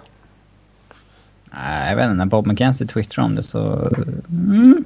Alltså det är bara en He, tid... has det he has the power. Jo. Men det är bara, en- det är bara en tidsfråga. Robin? Jag skrev “Make it happen Bob, you have the power” eller något sådär. Mm. Nej, du skrev “Make it happen dad”. Okej. Är det Eh, någonting du vill berätta för oss? Nej, det är många som skriver “Dad” till honom. Daddy. Så fort han twittrar någonting. Okej. Eller “My Robert- wife left me Bob”. ja. Det är också vanligt. Uh, New York Rangers ligger på första wildcard-platsen. Ja, det var ungefär. De var lite oklara inför säsongen i och med att de gjorde den här Zibanejad-traden och man inte riktigt visste var de stod då. Eh, och försvarssidan ju katastrof liksom. Eh, Det är väl inte någon liksom, jätteförvånande att de tappar någon position sådär. Att Nej, de men alltså är så- alltså, självskrivna det är i toppen av divisionen. Det påverkas ju av att Columbus har gått så jävla bra också. Jag menar, hade man legat... Hade de legat trea så hade man inte... Då hade man bara, ja visst. Det, det är väl någonstans där de ska vara. Eh, men i Metropolitan då har vi Pittsburgh som är trea. Eh, ja, så, i Caps och Pens ligger ju där de ska ligga. Om det sen är det ena eller det andra laget som ligger först. Det är ju lite slump och lite flyt och lite eh, dagsform och så vidare. Och Washington nu är ju en helt galen jävla form. ja, de är fantastiska. De har gått riktigt jävla bra. Så de ser ju helt Men först ligger Columbus. Där snackar vi överraskning. Ja, jag trodde de skulle komma sist med marginal i Eastern. Ja, typ. Ja, vad, fan, vad ska man säga? Galet. Men de har ju både varit bättre än förväntat och haft ordentligt med flyt. Ja. Och träffat rätt på så många eh, ställen med så många spelare. Men en sån som Sam Gagner, där måste man liksom credda Tortorella för mycket där är ju hur han har använt honom. Ja, verkligen. Och eh, det vore skoj om liksom det här får ett litet genomslag för den spelartypen. Att när till och med självaste Tårtan kan ha en sån spelartyp och använda honom på eh, skydda honom lite i, i fem mot fem och sen bara släppa lös honom i powerplay. Eh, när till och med Tårtan kan göra det så borde alla kunna göra det. Och om det faktiskt bevisligen funkar så borde det vara värt att testa på flera ställen. För det är Ja, betydligt har- roligare att ha en Sam Gagner i typ en fjärde kedja än att ha en Zach Rinaldo i en fjärde kedja. Ja, herregud. Ja, alltså man kan ju använda sin fjärde kedja på eh, lite mer intressant sätt. Att man kanske rullar tre kedjor. Eh, ordinarie. Sen så har man en liksom lite blandkedja i fjärde med olika spetsegenskaper som man kan använda i extremt lite i fem mot fem. Och sen så...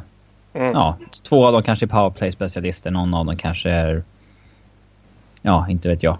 Eh, någon old, old school tekningsspecialist som kan spela PK eller någonting. Eh, Mm. det, är ju, det var ju snack ett tag, jag minns att det diskuterades att spelare som typ eh, Marcus Sörensen och sådana här som åker från Djurgården till AHL, att de kanske ersätter enforcerna, att man liksom har den som sista forward med som typ tre mot tre specialist för att man är en extremt, extremt vass skridskoåkare. Mm. Eller straffspecialist. Mm. Eh, det vore kul om vi fick se lite sådana förändringar och det är ju inte dugg förvånande att det är tårtan som börjar experimentera. Går i bräschen för det nya. ja. Mm, nej men absolut en uh, sju helvetes eh, surprise där Columbus. Trea i Atlantic, där hittar vi Toronto. Det får vi väl säga lite över förväntan ändå. Uh, ja, det kanske tippar på vildkort. Men Mm. trea är ju precis där. Så. Mm. eh, men att man skulle få, alltså visst att Austin Matthews är bra och sådär men det är ju även andra unga spelare som har tagit ett kliv och visat framfötterna. Så det är, mm, vi får se om det håller hela vägen till slutspel. Sen tvåa så hittar vi Boston. Ja, De är fan imponerande alltså. Så misskötta. Mm. Claude Julien bara fortsätter alltså hålla det där laget oerhört competitive. Alltså det är ju Mycket imponerande. ju- Och, att- och, ändå går ett snack om att han kan, kan få gå vilken dag som helst. Ja. Det är helt sjukt. Men det säger väl också allt om den här jävla organisationen. Ja. Eh, men det ja, när, när de har den coren som de har på plats och de har en jävligt kompetent coach så är det ju inte förvånande att de går bra liksom.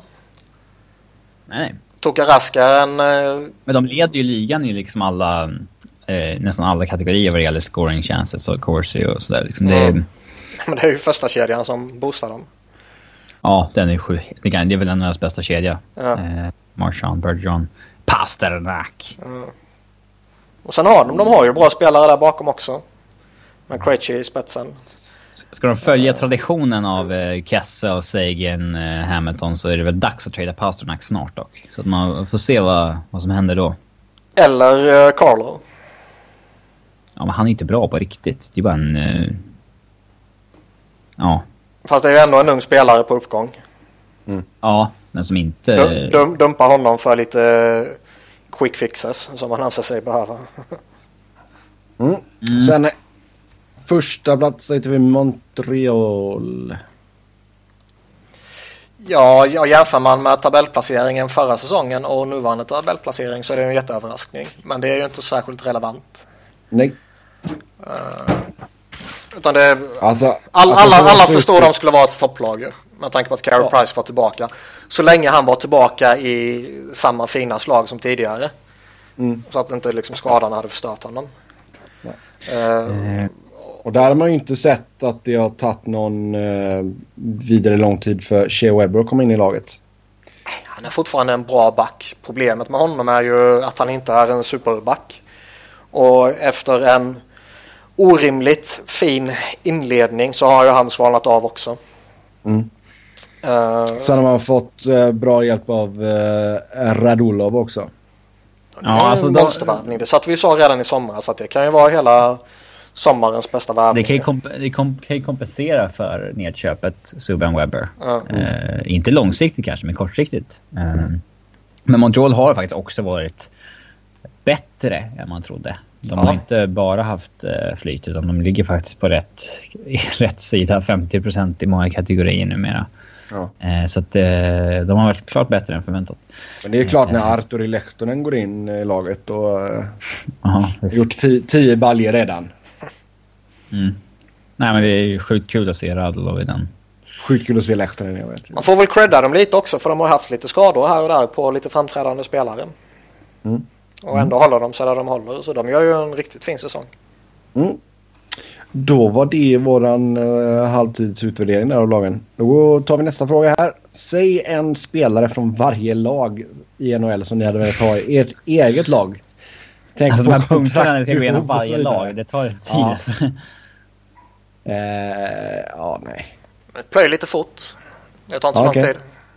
Ska vi köra så här grejen, när Sebbe säger laget så säger vi eh, spelaren 10 sekunder och går vidare. Ja, Oftast är det ju rätt givet. Ska vi, ska vi, vi Ja. två utgå ifrån våra, våra lags perspektiv då eller? Ja, Ja, det var alltså, väl det som ja, frågan. vi, vi kör allihopa. Colorado. jag, jag utgår från Colorado och inte så här Alltså, om vi- hade ett eget inte- lag. Du får inte svara på Colorado då, helt enkelt. Ja, men, ja, men det- vi utgår inte från att vi är Vegas så att säga, eller vad man ska säga. Utan, Nej, nej. Du är nej. Colorado, jag är LA och Niklas är Carolina. Ja! Eh, mm. Så Colorado, Niklas, vem har du plockat därifrån? Ehm, tyvärr kan jag inte ta McLeod längre. Mm. Nej, men här skulle jag väl ta McKinnon såklart. Ja, jag med. Bra. Vidare. Arizona. Eh, Robin. Ol- Oliver Ekman Larsen. Ja, det hade jag också gjort. Ja, finns det något att snacka om? All-star-målvakten Mike Smith. Eh, Winnipeg. Line. Mm. Jag är jävligt het på Scheifele alltså. Ja. Det, men man, man- man, man, känner sig dum när man inte säljer Line. Sätt, sätt Line bredvid Kopitar, då jävlar. Så ska till och med Kopitar börja göra poäng. Kopitar är slut. Alltså pratar man långsiktigt så är det såklart att man tar Line. Alltså, han är ju typ vad är han, 12 år. Ja, men han är långt från bäst i laget idag kan jag säga. Mm, men det kommer nu. Tempo, sa vi. Ehm, Dallas. Sagan. Ah, Ben. Ja, jag tar nog Ben. Jag tar Sagan. Ja, Nashville. du hade fel. Subban. Fan. Mm. Justus Saros. Eh, Vancouver. Måste man ta Måste man välja något? Måste man ta någon liksom? Nej, det måste vi inte. Men man kan ju inte ta en av sedinarna. Man vill inte Vad- ha Louis i hans kontrakt. Och Horvath. Eh, Det är ju bara Chris Tanev typ som... Antingen är det ju Tanev eller så är det ju någon av de unga liksom. Och tar Horvath blir det ju då typ. Eh, sen ska ni få ta någon från LA. The Foley. Ja, resten är ju skräp. Sen har vi Calgary. Då är det hockey som gäller. Ja. Johnny Goodrow, trademark. John Hockey. Eh, Ja, San, Jose, San Jose. Burns! man är ju lite sugen på Jumbo Joe men eh, inte efter denna säsongen. Det är klart det blir Burns. Edmonton, McDavid, Anaheim. Mm, Hampus Lindholm. Kevin Bjäxen. John Gibson. Nej, Lindholm. Nej, det är ju Lindholm såklart. St. Louis, Tarasenko. Ja. Eh, ja, Chicago. Ja, det måste vara Kane. har du någon moral i kroppen säger du någon annan. Ja, jag vet. Men han gör så... Nej, han gör för många, mycket poäng. Kane. Jag säljer min moral där. Det? Ja, jag tar Panarin. Okej. Minnesota, Dubnuk. Han är Men det svår. kontraktet han nu så är det fan Eric Stahl kanske. Ja. Mm. Men det är fan, Dubnik är fan bra alltså. Ja, äckligt bra. Underskattad. Vi, hopp, ja. vi hoppar över till Eastern Conference. Där hittar vi Islanders. Det är väl bara Tavares som gäller där va? Clusterfuck. Eh, Buffalo, Eichel. Eller är det någon Ja. annan som ni är sugna på? Ja, det blir Eichel. Ja. Mm. Detroit. Larkin. Larkin. Kronwall. Eh, New Jersey. Skrattar ni inte åt mitt skämt? All. Eh, ja, såklart. Tampa Bay. Hedman. Hed- Ja, Hedman. Florida. Jäger. Ja, lätt. Jager. Lätt. Och om jag blir bortkuppad så Ekblad såklart. Nej, du blir inte bortkuppad där. Jag säger också Jager. Glad. Eh, Carolina. Eh, pff. Falk. Ja, Justin Falk. Det är väl han eller Skinner jag skulle välja mellan tror jag. Han är fin. Han har inte, han har inte riktigt visat så här uh, super, super, superbra. va? Eh, nej. Och din kärlek för Terravainen är inte tillräckligt stor.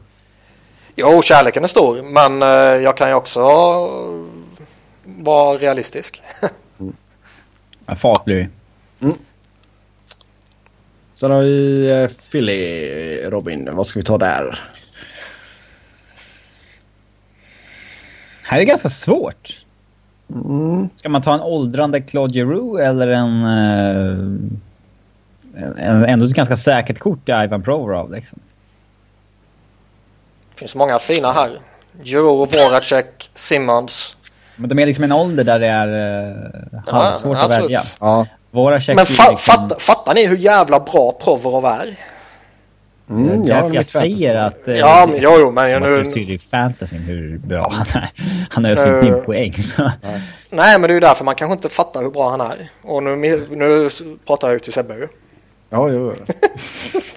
Vilket hån. ja jag, vet, jag vet att han är bra. Jag har försökt att titta på några av era matcher, även fast det är svårt ibland. Ja. Eh, Eh, ja, ska, ska man välja en back så väljer man Provorov för Ghost i alla fall. Ja, Eh, men jag, jag skulle nog välja Provorov för att Euro är en... ja, men Kontrakten på Euro och Voracek är ändå lite höga för att jag Ja, skulle... Okej, ta- nu går vi vidare. Ottawa, Erik Karlsson. Ja. Chris Neal. Ra- Rangers. McDonough Ja. blir det väl. Han, han har ett skönt kontrakt också. Eh, gillar Chris Kreider i. Men okej, okay, McDonough. Kanske Eh. Zuccarello också. Alltså, eller också. Antingen Zuccarello eller Ja. Men eh, Zuccarello ger, han är bra men McDonough på 4,7 det är ett jävla bra värde. Zuccarello är fan smyggammal. Snart 30. Mm. Så är det. Hobbits, du vet. De ser inte så gamla ut. Toronto. Austin Matthews. Du vill ju ta Nylander och hans frilla. Matt Martin. Men eh, Matthews absolut. Boston. Pasternak. Ah, jag vet inte. Den här är också svår. Det är här, en ung Pasternak eller en extremt jävla bra Patrice Bergeron eller Brad Marchand i sin prime just nu. Ja, det är sant. Ah, Marchand. Fast man undrar ändå hur en sån här... Hur Marchand är utan Bergeron en hel säsong. Bergeron är kanske lite gammal för man ska ta honom nu. Han är 31. Eh, Men du bör, du, bör, du bör få några väldigt bra år till av honom. Sätt Ja. Marchand bredvid Kopitar då. men med tanke på Marchands kontrakt där nu, nya, så skulle jag kanske tagit Pasternak. Ja, det är ju Bergeron eller Pasternak. Det är de två alternativen jag tar. Eh, Montreal. Carey Price. Tråkigt, men så är det. Ja. Ja, Pittsburgh. Går ni Crosby eller Malkin? Crosby såklart. Det, det blir som att jag får en diskussion om det är Crosby eller Malkin som är bäst i Pittsburgh. Diskussionen är väl Crosby eller Kessel på grund av epicness. Eh, Crosby där då. Och sen eh, Washington, Bäckström, Columbus. Nu, nu är du sådär dum igen. Skärp dig nu. Skojar, jag vet. Nej, jag vet, jag vet att du inte skojar. Alltså, tänk att få se Alexander Ovechkin bara några år i sitt lag. Ja, det hade varit fint. Ja. Ja, eh, Columbus. Här finns mycket att välja på. Ska vi bara säga att vi alla tar Ovechkin? Eller ska, ska Ja, ja. riktigt Nej, nej. Nej, nej. Alla tar uh, Ovechkin. Det är helt givet. Vad tar man i ett sånt eh, lag som Blue Jackets? Seth Jones. Även om han skapar rasism. Alltså... Berensky gör ju ett jävligt bra case. Är jag ju sjukt het på. Ja. Ja. Om man nu... eh, Sample sizen är ganska liten där, men ja. Alltså Cam Atkinson i all ära att han har gjort det jävligt bra i år. Det är Men klart att vi inte sa Cam Atkinson. Det, det, det är ju någon av de två backarna eller David Clarkson. Seth Jones är ett lite säkrare kort, men Werenskis tak kanske är... Det, det är sjukt högt känns det som. Ja. Nej, jag tar Werenski. Ja, jag safear med Jones. Nej, jag tar Berensky. Eh, nästa fråga här då. Vilka är enligt er buyers och sellers? Ja, du tittar på tabellen här. Mm, Islanders, Buffalo, Detroit eh, bör ju vara sellers. New Jersey är väl tveksamt om de har någonting jättebra Att sälja. att sälja. liksom. Ja. Arizona, Colorado. Ja. Ja. Vancouver ska ju vara det också liksom. Men, Men de är ju buyers. Ja. Det är ju det som är det här sköna här nu. Men enligt oss så ska ju Vancouver vara säljare. Om det nu finns något att sälja. Ja, exakt. Fast samtidigt så vill vi ju se dem som buyers. Ja, ja. Eh, andra köpare, ja, Dallas har vi ju nämnt. Det känns som att alla, alla de här lagen som liksom Tampa, Dallas, Nashville, alla de bör ju undersöka någonting liksom om det här fortsätter några veckor till. Alltså, lag som Dallas eller Tampa kan ju inte admit defeat och börja sälja nu. Eh, Nej, nej. nej men jag menar liksom antingen bara fortsätter man köra eller så börjar man handla. Det är det jag menar. Mm. Och jag kan ju se att alla de tre, om det här fortsätter och de inte börjar klättra och få ordning på grejerna, att de undersöker eh, saker att handla. Eh, om Brynäs åker tidigt i slutspelet, tar Flyers över Lindblom till NHL eller AHL? Vilken mycket intressant fråga. Var, var du hånfull? Ja. De tog över honom förra året så ja. Spännande. Hatar inte på Niklas. våra lyssnare. Niklas, vad blir det? NHL eller AHL? Väl. Ja, bra. Vilket lag skulle sparka sin tränare om det fanns något vettigt tränarnamn på marknaden? Är det något lag som borde sparka ändå? Ja, Islanders sparkar du Capuano. Om vi säger att Julian hamnar på marknaden nu. Mm. Jag skulle ju sparka Hackstall på studs för att få in Claude Julien. Om han sa jag är sugen, jag kommer. Ja. ja, du sparkar ju inte Hackstall och sen ställer frågan till Julien och sen skrattar han och säger nej. Hey, wrong number. Men blir han tillgänglig så är det ju om man bara pratar kvalitet på tränare individuellt så är det ju många som ska sparka sin tränare för att uppgradera med Julien. Ja. Sen är det ju man en väldigt... situation så gör man ju inte det. Nej, exakt. Men vilka lag kanske borde sparka sin tränare nu? Jag undrar vad som händer i Dallas. Ruff sitter på utgående kontrakt.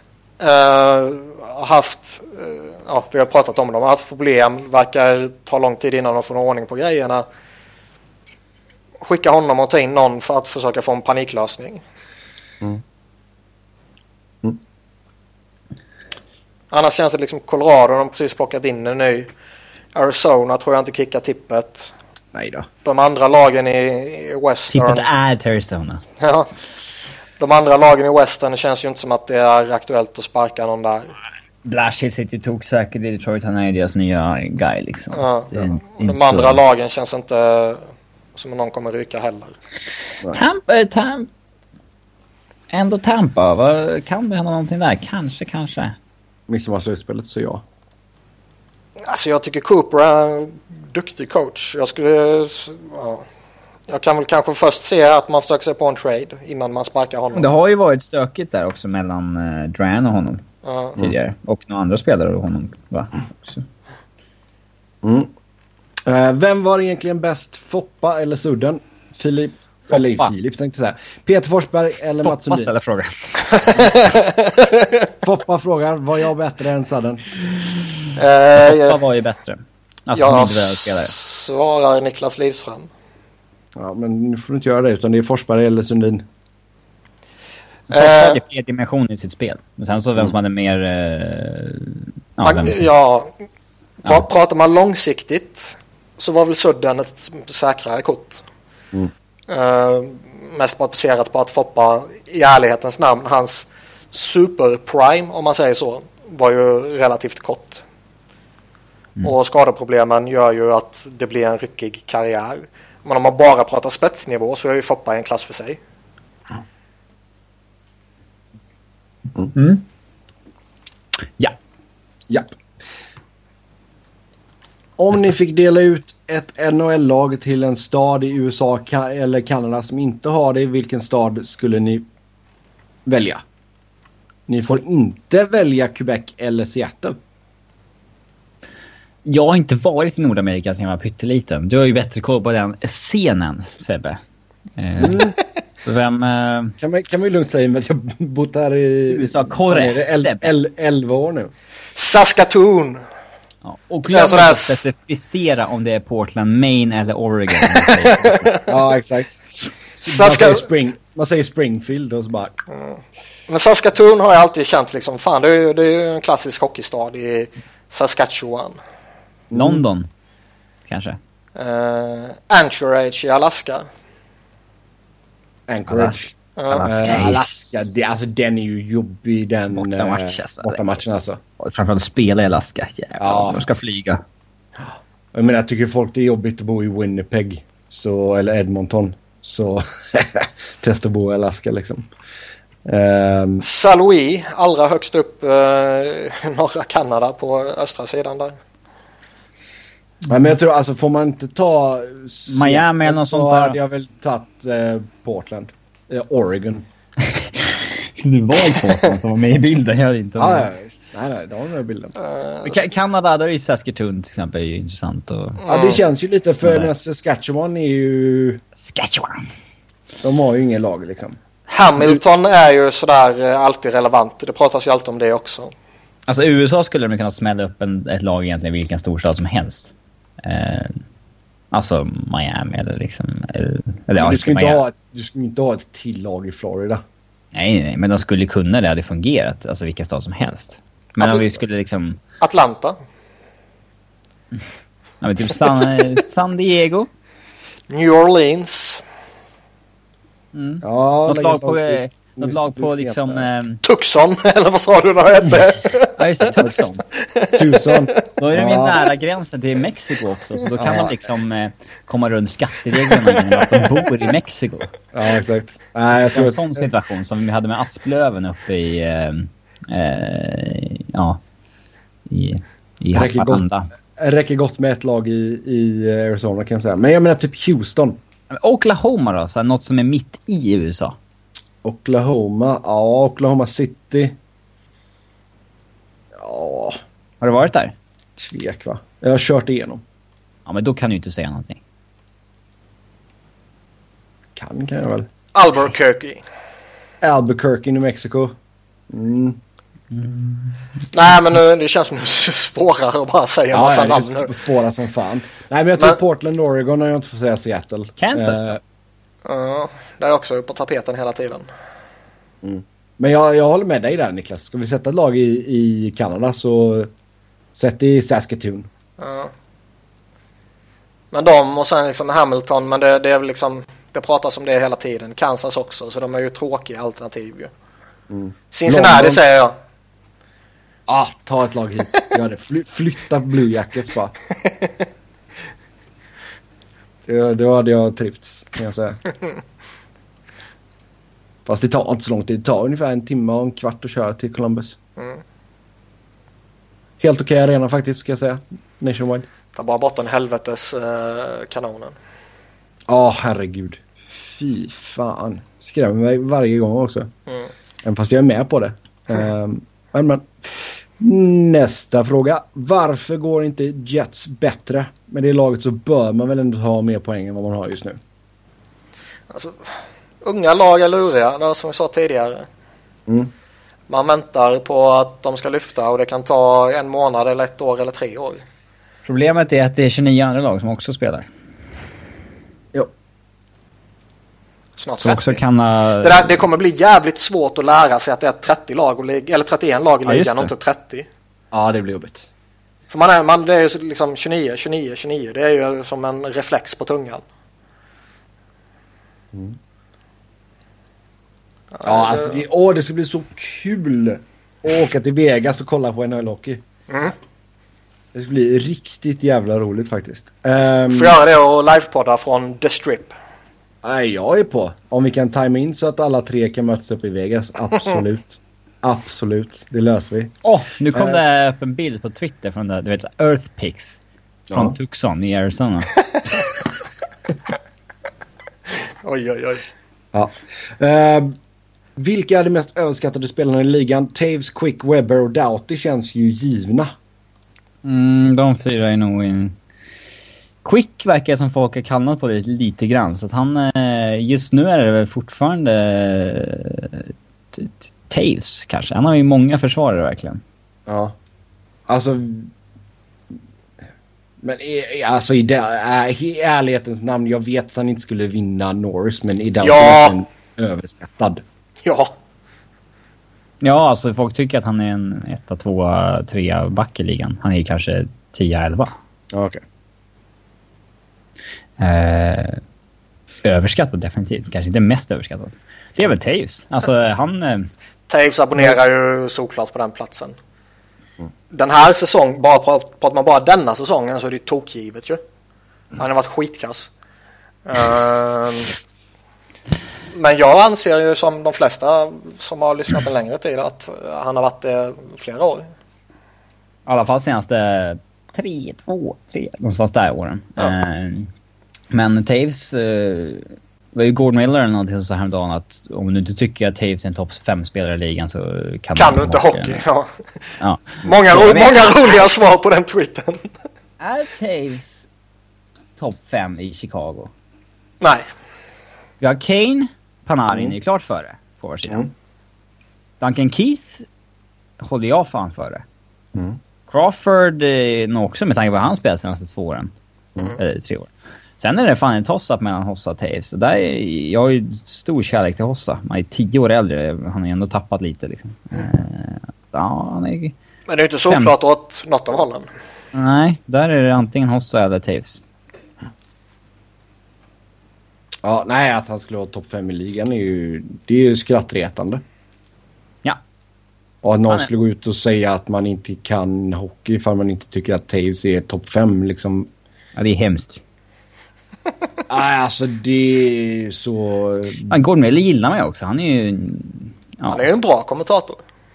Mm. Dä- Däremot är han lustig. Han, han har ju rantat på Twitter och kommit med massa konstiga åsikter och liksom det här att eh, enda sättet man kan överleva på Twitter det är att inte läsa sina mentions liksom.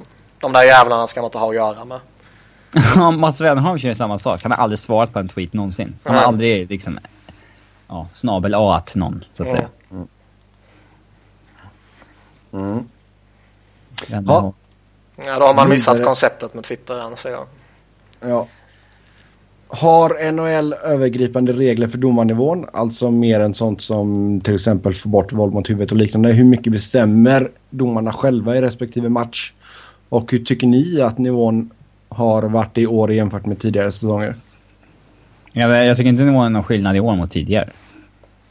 Det beror väl på hur långt tillbaka man räknar tidigare. Om man bara räknar förra säsongen så vet jag inte om jag ser någon skillnad. Om vi ska ta Däremot så-. Alltså jag, känns det inte som Svårt att... att komma ihåg alltså domarnivån Ja, ja. exakt Ja, på en sån... Ja, eh, men känns, känns det inte som att om man går tillbaka, och då menar jag första lockouten, eller andra blir det ju egentligen, men första i, Ja. första i, i närtid när CBA kom in och hela det här köret och, och, och liksom eh, revolutionerade ligan med nya regler och så här. Om man, om man går så långt tillbaka i tiden så tycker jag ju att det börjar svänga tillbaka nu igen och de släpper igenom många saker som de sa då att de skulle bli hårdare mot.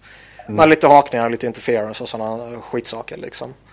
Jag tycker det är må- många sådana grejer som, som man ser i matcherna som man känner att fan vill man ha en underhållande och liksom fartfylld och flytande hockey så ska det där vara en utvisning. Mm. Ehm, men sen är det som Robin säger, det är skitsvårt att komma ihåg. Ja, då, får, då blir det så här att man går på vad man hade för känsla kring hur det var då. Ja, Ja, man ska inte Ja, lita exakt. på sitt minne kring sådana där situationer. nej. Nej. Eh, så fråga ett till den här frågan vet faktiskt inte. Alltså det är klart, det, det är inte... De har ju en regelbok som de följer men det de är har ju en regelbok och de gör vart väl som... går, det är nog ja, svårt att säga. Jag förutsätter att de gör som typ alla idrotter och typ alla domare, liksom att de har någon form av genomgångar vad som är OK och vad som inte är OK. Och Ja. hur, hur man liksom avgör i gränsfall och sådana här saker. Sen är det ju... Det är klart, eh, alla supportrar kommer ju ifrågasätta domare. Ja, Eh, ja, herregud. Men liksom... Det är ett otacksamt jobb. Det är upp där med typ att vara P-Lisa liksom. Men eh, de kommer göra misstag ju, på samma sätt som din målvakt kommer göra misstag oavsett om det är Pavelic eller Henke Lundqvist. Och på samma sätt som dina utespelare, coach, GM kommer göra misstag så kommer domarna också göra misstag. Alltså tittar man på hur många misstag spelarna gör och hur många misstag domarna gör så skulle jag ju säga att domarna gör färre misstag. Mycket färre. Ja. Ja, gå vidare. Ja, hur mycket har Bruce Boudreau påverkat Minnesotas prestationer denna säsongen? Om man hade sett alla Minnesotas matcher så hade jag kunnat svara lite bättre. Men det är, inte, det är fan inte en slump längre att de lagen Bruce hamnar i vinner. Alltså vinner liksom... Sen visst, man kan alltid torska en slutspelsrunda som avgörs i sju matcher. Men alltså att konstant över 82 matcher samla ihop så mycket poäng som hans lag gör, det är... Det har med han att göra, mångt och mycket. Det har han bevisat vid det här laget. Han har en bra track record. Absolut. Sen är Ilja Kovalchuks bailout den största händelsen sedan vi gick in i lönetakseran. största liksom cap-grejen som har hänt? Eller? Nej, jag tror eh, allmänna stora grejer bara liksom. Nej, då är det väl Lockouten är väl uh, ja, en trade som Subban Webber är en större grej, eller? Webbers offer sheet var ju Webbers eh, offer rätt sheet, jävla ja. omskakande. Har vi haft en annan stor trade? Nej, Subban Webber är ju... Ja. Nej, den är, nej, den är ju den Vi största, pratade ju men- om eh, Kane, Myers, Bogosian och Lemieux och liksom den jättetraden som den största som hade hänt på många, många år då. Ja, ja. Eh, den är ju inte spel- den... Det är en skitsak jämfört med det här. Ja. Mm. Alltså det, är- om, om man buntar ihop de där 23 minuterna till en händelse. Ja. Det var ju sjukt. Vilken är den bästa skitspelaren ni sett som ändå så lyckats producera och leverera under en lång karriär? Eh, han som skriver in eller hon som skriver in eh, deras röst går till Mike Ribeiro. Hur definierar vi skitspelare? Nej, jag vet inte. Ribeiro verkar ju vara en skitmänniska så det är... Chris Kunitz. Då är ju Patrick Kane etta i så fall. Jag tror, jag tror inte han menar utanför isen. Det är väl inte min tolkning. Nej, det tror inte jag heller. Men en dålig spelare som ändå lyckas producera lång tid. Alltså jag, jag, jag vill vet man inte vara om... taskig? Eller vill man vara kanske aningen hård? Eventuellt få något argt mail? Ja, jag ska mejla till dig. Jag Kan lovar man dig. kanske, kanske säga Thomas Holmström på ett sätt. Ska vi tweeta nu? R underscore Fredriksson. Jag tror att han fick ut otroligt mycket ur sin ja, kapacitet. Ja. Ja, Men alltså, jag ska, jag ska fan... det är Ja, väl ja, ja, liksom- ja, jag ska skicka hatmejl till dig. Men vi, alltså jag kan ju baka in nästa fråga här. Hur kan spelare och spelartyper likt David Backes få sådana kontrakt när deras enda kvalitet är att parkera framför mål alla Holmström? Kan inte andra och vanliga spelare ta det ansvaret och den rollen? Är det verkligen en sådan omöjlighet? Och är det rimligt att dessa parkerade hockeyrövar kan göra sådana karriärer på detta? Är det verkligen en spetsegenskap? Holmström hade ju den bästa hockeyröven. Nej, det var Jagr. Jag, jag tycker det var lite hårt mot David Backes. Alltså, Ja, han har ju varit en väldigt bra Han är mer än bara en hockeyröv. eh, han under i princip hela sin karriär har ju varit en väldigt kompetent center. Eller winger om man nu vill säga honom som det. Eh, det är väl först eh, mot slutet som han har tacklat av och på så sätt blir det ju På så sätt blivit en hockeyröv. Ja, men på så sätt blir ju frågan relevant. Om man bara inkluderar det här kontraktet så, så kan man ju eh, resonera på det sättet. Men jag tycker ändå det var lite hårt att singla ut honom på det sättet. Eh, Holmström är väl liksom... Jag tycker det är befogat att skicka hatmejl till Robin. Ja, men kom igen. Om vi... Jag, jag, nej, grejen är att jag, jag, jag, jag, Spelare ja, som lyckas producera under lång tid. jag förstår givetvis vad du menar och Thomas Holmström var ju en jävligt medioker hockeyspelare. Men han var ju en sjuhelvetes bra eh, Spelare framför noll, kassen. Annars hade de inte kunnat producera. Ja. Och där på, på just den specifika egenskapen var han ju jättebra och förmodligen bäst i ligan i jättemånga år. Mm. Ehm, jag tycker väl också att han är lite hård mot uh, Ribeiro här. Ja, han hade ju en väldig talang. Han är i ju i grunden väldigt skicklig spelare. Det hade, har. Kan man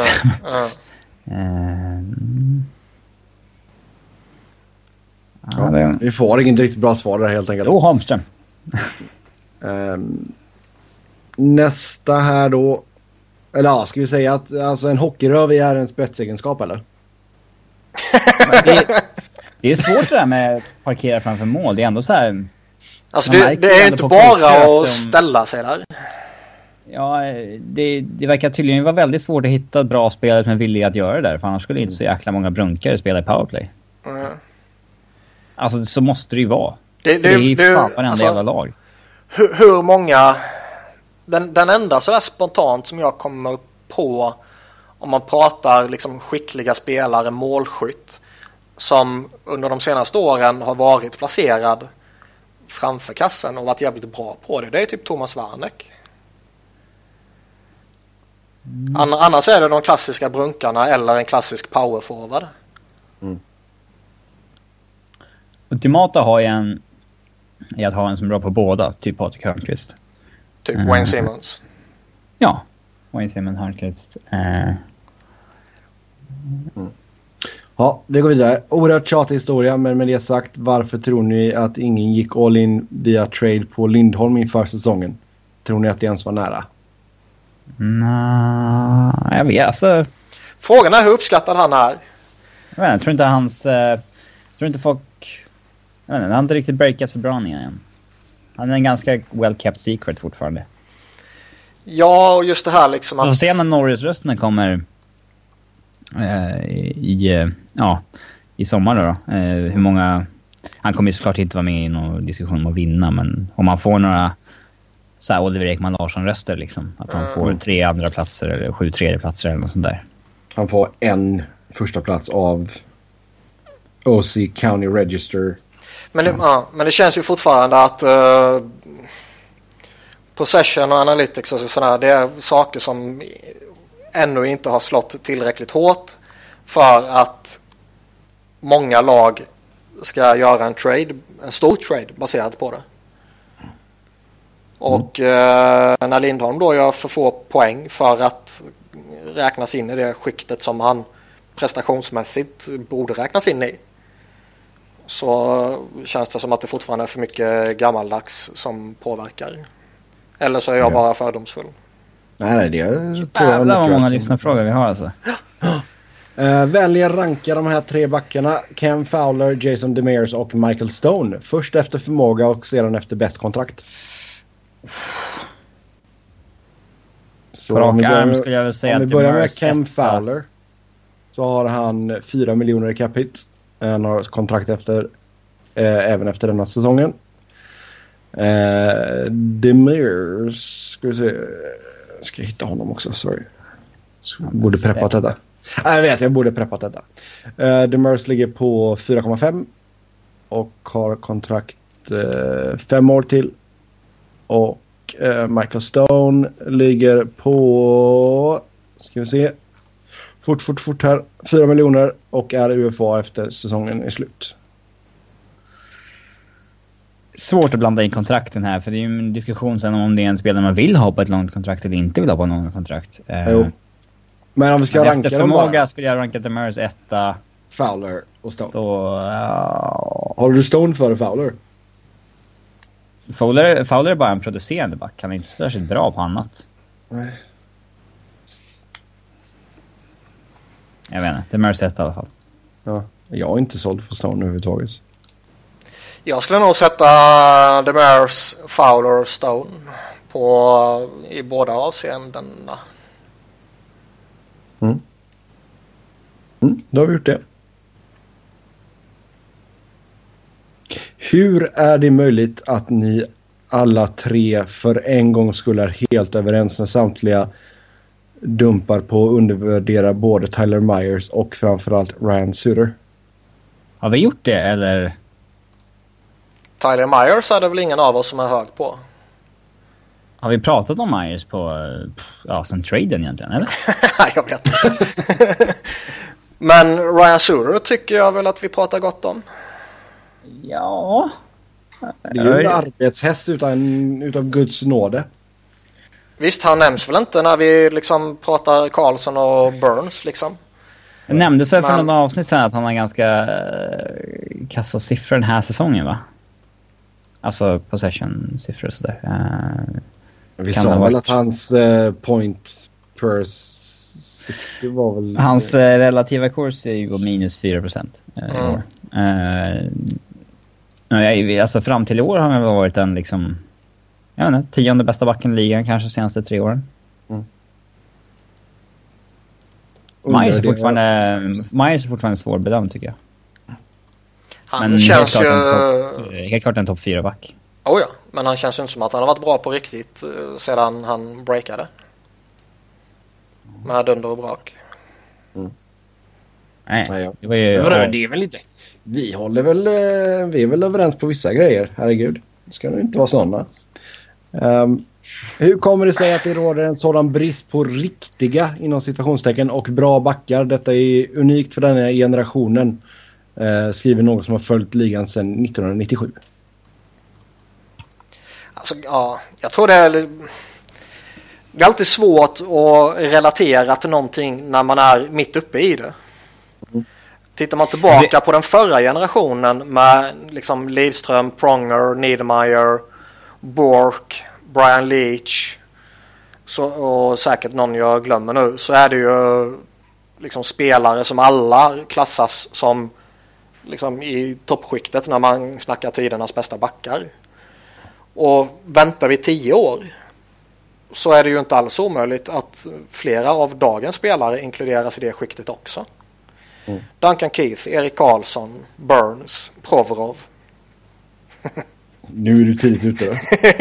Nej, men de tre första liksom där och eh, vem vet vad som händer med Letang till exempel. Och, ja, Drew Doughty. Vem vet vad som händer?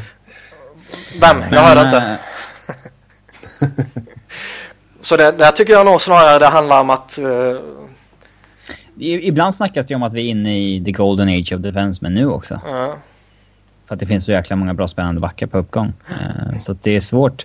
Det kommer ju alltid råda en brist på... På någonting.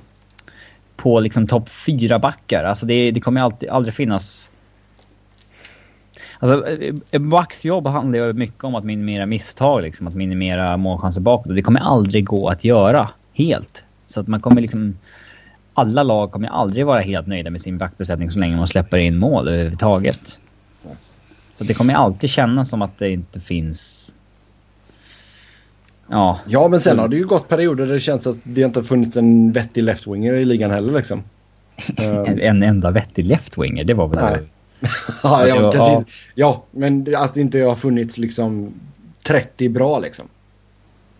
Nej, vi, vi har väl nyss har vi snackat om att det var... Det har funnits klart fler bra right-wingers än left-wingers. Mm. Till exempel. Men vi, vi, skulle ju inte märka till exempel ifall eh, det var en dålig generation av målvakter som spelade. Vi skulle ju bara prata om att scoringen i ligan har gått upp. Vad beror det på? För man jämför ju alltid målvakterna med League average så att säga. Mm. Och om alla är svaga så... Ja, Nej, det är sant. Det är sant.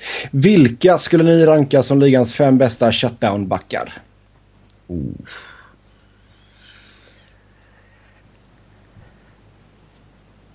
Eh, ja, Hjalmarsson är väl en av dem. Mm. I... Jag höll på att säga Ekholm och Lindholm också, men det är ju... Fast ja, hur, hur, eh, hur klassar vi en shutdown-back i den här frågan? Åh, oh, jag vet inte. Menar vi den typiskt endimensionella defensiva? Eller menar vi liksom den kompletta? Och då kan man ju slänga in en Roman Josi liksom.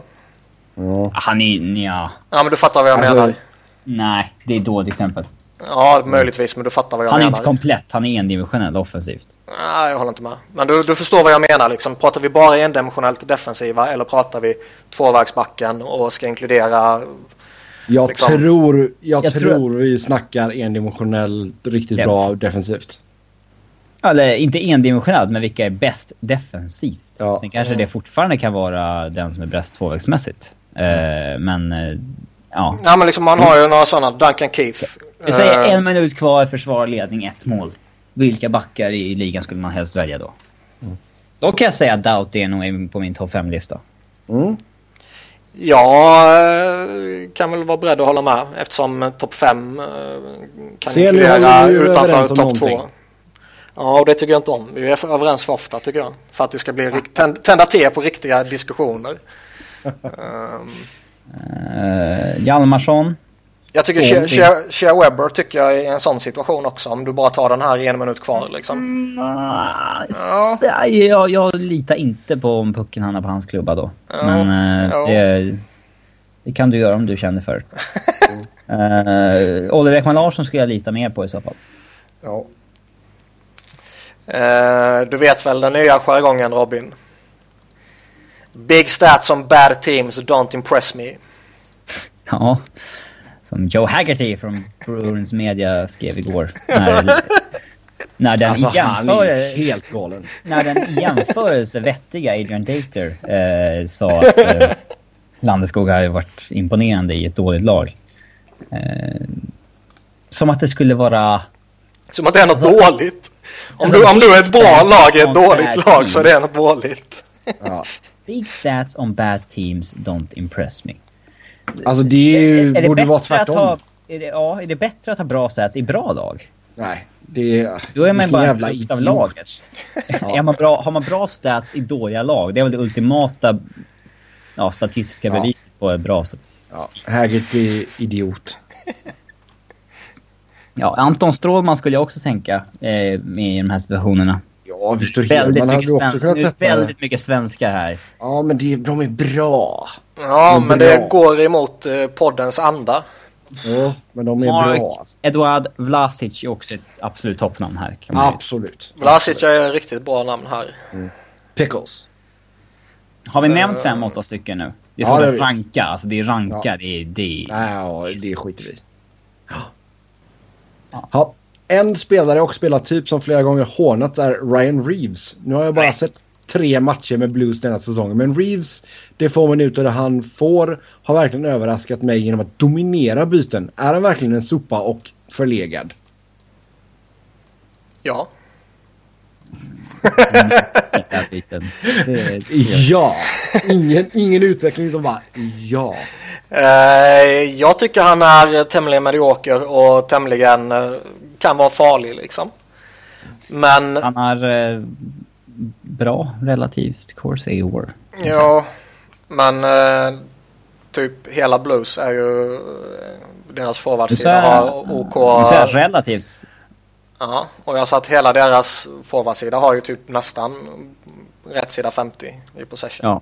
Det finns bara en som halkar långt efter. Mm, en riktig Det sopa. är... Med tanke på hur mycket svensk love vi har i förra punkten ska vi säga. Ja, jag ser det här. Jag kan Sebbe gissa? Nej, jag vet inte. Ja, Alex Sten såklart. Ja, okej. Ja. Tvåvägsguden. Ja. De har väldigt dåligt relativt course i år. Mm. Men nu pratar vi om Eh, Reeves. Ja. Och spelartypen Reeves. Ja. Hur länge ska vi... eh, Ska vi gå igenom alla punkter? För då är det ju minst 60-70 minuter till. Ja, Vi har 2.04.38 nu. Vad sa du? 2.04.38? Ja, okej. Men Reeves tycker jag liksom han, visst han, han, eh, han står väl ut väldigt mycket i matcherna med tanke på spelstilen han har. Eller spelstilen som den spelartypen har om man ska ta det i ett större perspektiv. Ja. Eh, Liksom att man flänger runt och man uh, tacklas och man bråkar och man fightas och man eh, liksom ser till att man syns hela tiden. Så det är väl det som kanske kan få det att framstå som att man dominerar. Men Han är, han är fortfarande funktionell kan man säga. ja, han, ja, ja, han är ju Så inte... kan eh, jag ja. gå, gå, gå vidare. Då gör vi det. Uh, ska vi se. Då är det en Bruins-supporter som har skrivit in. Uh, som, gärna ser, som, gärna, ja, exakt, som gärna ser att Bruins går efter Joe Col- Colburn som UFA i somras. Uh, low risk, high reward skriver han här. Hur tycker Robin att han varit denna säsongen? Det är så här, han gjorde ett hattrick i första matchen. Sen dess har han gjort noll mål och en assist på 32 matcher. Mm. Eh, han har varit jätte, jättedålig. Okej, bra. Eller så har han varit väldigt jämn. Mm. Nu är frågan, hade det varit bättre med big stats i ett dåligt lag? Eller är det bad stats i ett dåligt lag? Eh, Ja. Men eh, nej, han har ju varit jättedålig. Men visst, han kanske hade, han kanske hade varit bättre i ett annat lag såklart. Eh, Men ja, nej alltså han sköt ju... Han sköt ju 19% i fjol vill jag minnas. Det kommer han aldrig göra om. Eh, Den talangen har han inte. Han är stor, han är klumpig. Funktionell kanske i ett lag där hans spelstil passar in och liksom hela den biten. Men nej, jag kan... Nej, han är inte bra. Mm. Okej, vi har fler Robin-frågor här. Robin har under flera säsonger tagit varje chans han haft att hypa Doggy Hamilton. Tror han fortfarande att Hamilton är en etta? Skulle han byta Hamilton mot Barry förutsatt att det låg på samma kontrakt? Eh, tycker jag att Doggy Hamilton är bland de 30 bästa backarna i ligan? Ja. Så att ja, han är en etta. Ställ Eh. inte frågor till dig själv, det låter bedrövligt. Eh, skulle Jag tycker det passar han rätt bra. skulle, just där man måste jobba om man har en egen podd. skulle jag byta... Hittills är det bara Sebbe som har gått in på och kört en livesändning med monolog. Skulle jag byta Hamilton mot TB? Mm, den är svår. Den är mycket svår. Eh. Ehm, ja, jag hade kanske gjort det. Mm. Jag hade kanske Vem- ångrat mig också, men jag hade gjort det. Ja. Vem skulle Robin offra? Landeskog eller Duchene? Erik Johnson. skandalöst mycket fokus på Robin nu. Ja, det är helt... eh, Han har betalat någon för att skriva in frågor. Men skulle, alltså... Skulle jag? Om det, om det är pistol mot huvudet och välja någon av dem, då skulle jag ju välja Duchene, för man har ju McKinnon kvar då. Alltså har jag en wing och en forward. Eh, Men jag tycker en dum idé att trada någon av dem. Vad, Men vad, sen- ja. Menar du att behålla Duchene eller menar du att eh, skicka Duchene? Skulle jag tvingas välja skulle jag skicka Duchene för man har en center kvar då i McKinnon och man... Ja, du, vill, du, vill landslaget. ha, du, vill ha, du vill bygga kring en center och en winger istället för två centrar typ. Ja, man har två av en... Man har två första centrar och en första kedje winger. Så att... eh, Fördelen med Duchene är ju att han kan vara både och. Ja. Fördelen med McKinnon är att han kan vara både och för den delen också. för. Mm. Jag skulle nog, jag skulle, jag skulle nog, jag skulle är- nog, göra tvärtom. Ja, jag kan förstå det också. Men uh, fördelen med Landeskog är att han är den enda tvåvägsforwarden överhuvudtaget man har kvar. Man Han är, han är lite yngre också. Eh, ja. Men folk, folk får inte riktigt fatta hur bra Duchene är alltså. Han är grym han. Frölunda-legendaren. Um, mm, ska vi se. Nästa fråga handlar också om Duchene. Min kamrat hävdar att Matt Duchene har potential att bli en ny Bergeron. Är det ens samma spelartyp? Eh, Svar nej, det är jätteskilda spelartyper. Mm. Ryan O'Reilly har potential att bli en ny Bergeron. Han kanske är snart där också. Mm. Men Duchene är en endimensionell eh, offensiv katalysator som liksom... Dynamo. Eh, det är en, alltså, tittar man de senaste fem åren så har han legat topp 10 i 5 mot 5 points per 60 liksom, eh, i ligan. Eh, men eh, någon defensivt skicklig är det han ju inte. Men jag, jag tycker om han används i, i boxplay. Eh, för det är ju... Ja, det är lite inne nu att använda de spelartyperna i boxplay och de kan hota lite offensivt också. Så där, så det, men nej, han är ju inte i närheten av en Bergeron-typ. Ja. Ska vi spara resten av de här frågorna eller? Vadå, vill du... eh, vill du gå och lägga dig eller? Jag har varit igång två och en halv timme. Ja. Det är väl inga problem, herregud. Det är Nej, två, två tio bara. Ja, herregud. Sluta nu. Hur ser ni på Joe Sackos karriär som tränare? Som spelare var han ju både effektiv och kult. För närvarande är han nog den mest hatade personen i Boston. Han är ansvarig för PP1. Det där med ansvarig för PP, den, den får ju alltid skit. Alltså det är... Ja. Ofta så är det inte ens bekräftat vem som är ansvarig för PP utan det är någonting en fanbase får för sig. Och det är ena säsongen är PP bra, andra dålig. Och, Där, Alltså, där, där är ju faktiskt, nu ska jag kuppa in lite flyers. Där Ja, Joe Mullen är ju ja, ett ja. väldigt intressant alternativ där. Där han i väldigt många år har bossat för powerplayet och det har varit bäst i ligan. Och denna säsongen har man en första uppställning som fortfarande är skitbra.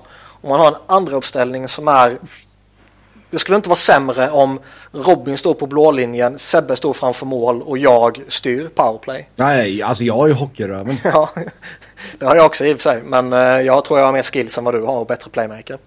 jag har bra tysta handledare. Ja, exakt. Jag, kan inte, jag är som Oliver, jag kan inte skjuta direktskott eller slagskott. Men tysta handledare. Och jävlar. Men, men liksom... Det, ja. Han, han har ju alltid varit uppskattad för att han alltid har fixat ett bra powerplay fram till denna säsongen när andra uppställningen är så galen där man liksom har Sean Couturier som står och styr PP som vänsterfattad i målvaktens högra teckningscirkeln. Så allting blir helt jävla off. Det finns ju typ inte ett powerplay i hela ligan som använder sig på det sättet. Jag kan säga att Bo- Boston just nu ligger 23 med 16,4 procent. Men Joe Sacco verkar vara en... Eh, inte en omtyckt coach, men han verkar vara en kompetent coach. Han får nya jobb hela tiden och eh, verkar vara uppskattad av liksom ledning, ledningsfolk. Så det ska vi se. Hur skulle ni beskriva samt bedöma Semgus Girgensson som spelare? En eh, tvåvägs... Nationalikon. Nationalikon, ja. Eh, Det är ju en tvåvägsspelare som verkar ha svårt att vara effektiv. Han har inte riktigt fått till det där tvåvägsspelet. Alltså han är ju den typen, men han har inte lyckats bli effektiv i den rollen hittills. Lite svårt i Sabres också de senaste åren. Liksom. Ja, herregud. Okej, en ung spelare som inte riktigt har uh, tagit klivet. Det är svårt Mm. att hänga någon för det med tanke på hur hårt de har tankat och att Han de är inte riktigt 23 har... nu alltså. Jo, men han var ju ung under den perioden, det är det jag menar. Mm. Det, det, är liksom inte lätt att uh, förhålla sig till dem. Nej. Vilken anser ni är den bästa tillgängliga coachen och uh, även nuvarande assisterande? Craig Berube. Uh, jag har nog ingen bra svar här på rak Nej, inte jag heller. Det är ju Travis Green ska ju vara jävligt hypad. Ja, just det. Jag har på lite i somras. Uh, han är en sån där som nästan alltid nämns när lagen letar ny headcoach. Nu här är ju han i, i AHL och vad det verkar som så är det ju typ bara en tidsfråga innan han får NHL-jobb. Mm. Uh, du har Man vet ju inget om alltså, det. var ju samma snack om uh, Desh, uh, heter det? Willie Desjardins. Som ja. är, uh, mm. Prosit! Det är inte jag, det är min farsa i med bredvid.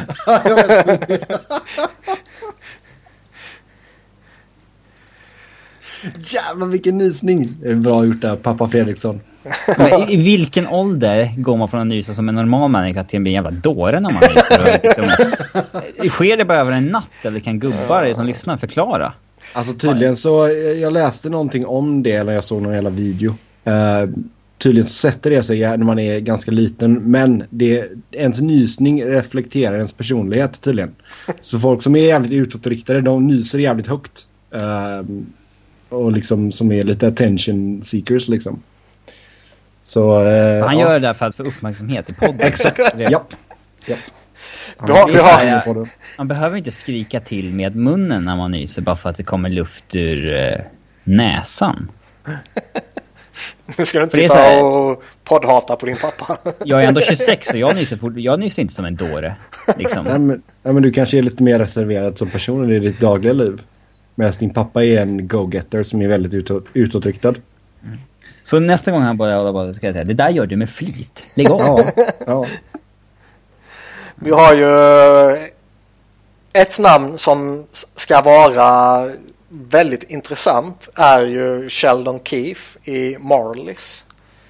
Deras headcoach. Han är 36 eller 37. Han ska vara extremt hård på eh, analytics. Alltså uppskatta det, använda det menar jag. Mm. Um, men han kommer ju inte bli headcoach i Toronto liksom. Nope.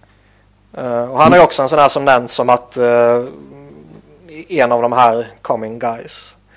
Nu är han, bara 36 liksom, dock, så han är ju lång, lång väg kvar. De kanske skulle kunna övertyga honom att köra.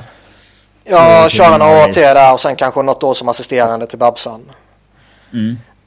Um, och jag tror att 36 där liksom sen vänta något år 37-38. Jag tror fortfarande det är för ungt för att många lag skulle, jag tror många lag skulle tycka att det är för ungt för en headcoach som inte liksom uh, som inte är någon om man säger så. Ja. ja. ja. Nobody.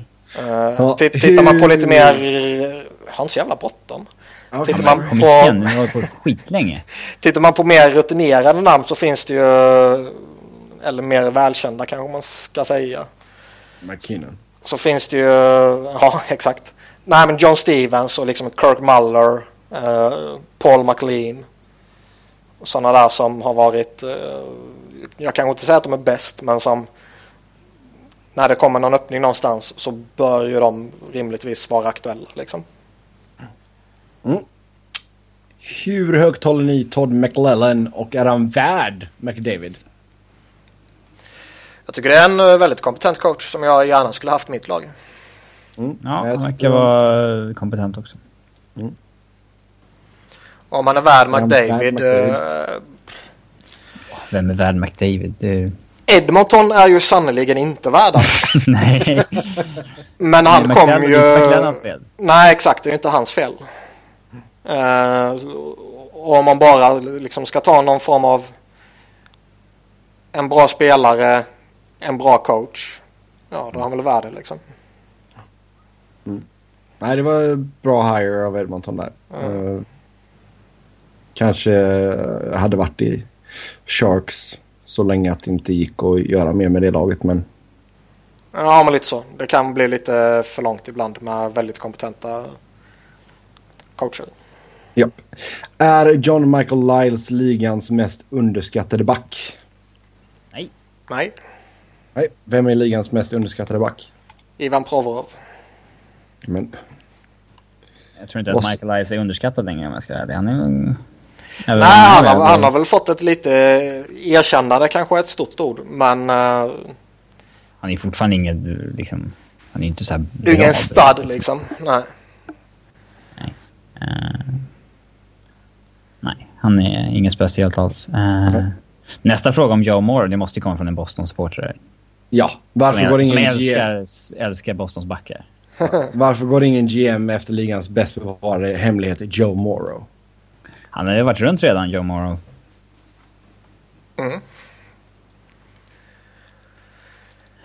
Varför man Ja. inte går efter honom? Jag... Pittsburgh skickade honom till Dallas, de skickade honom till Bruins. Ja. Och där har han ju varit okej.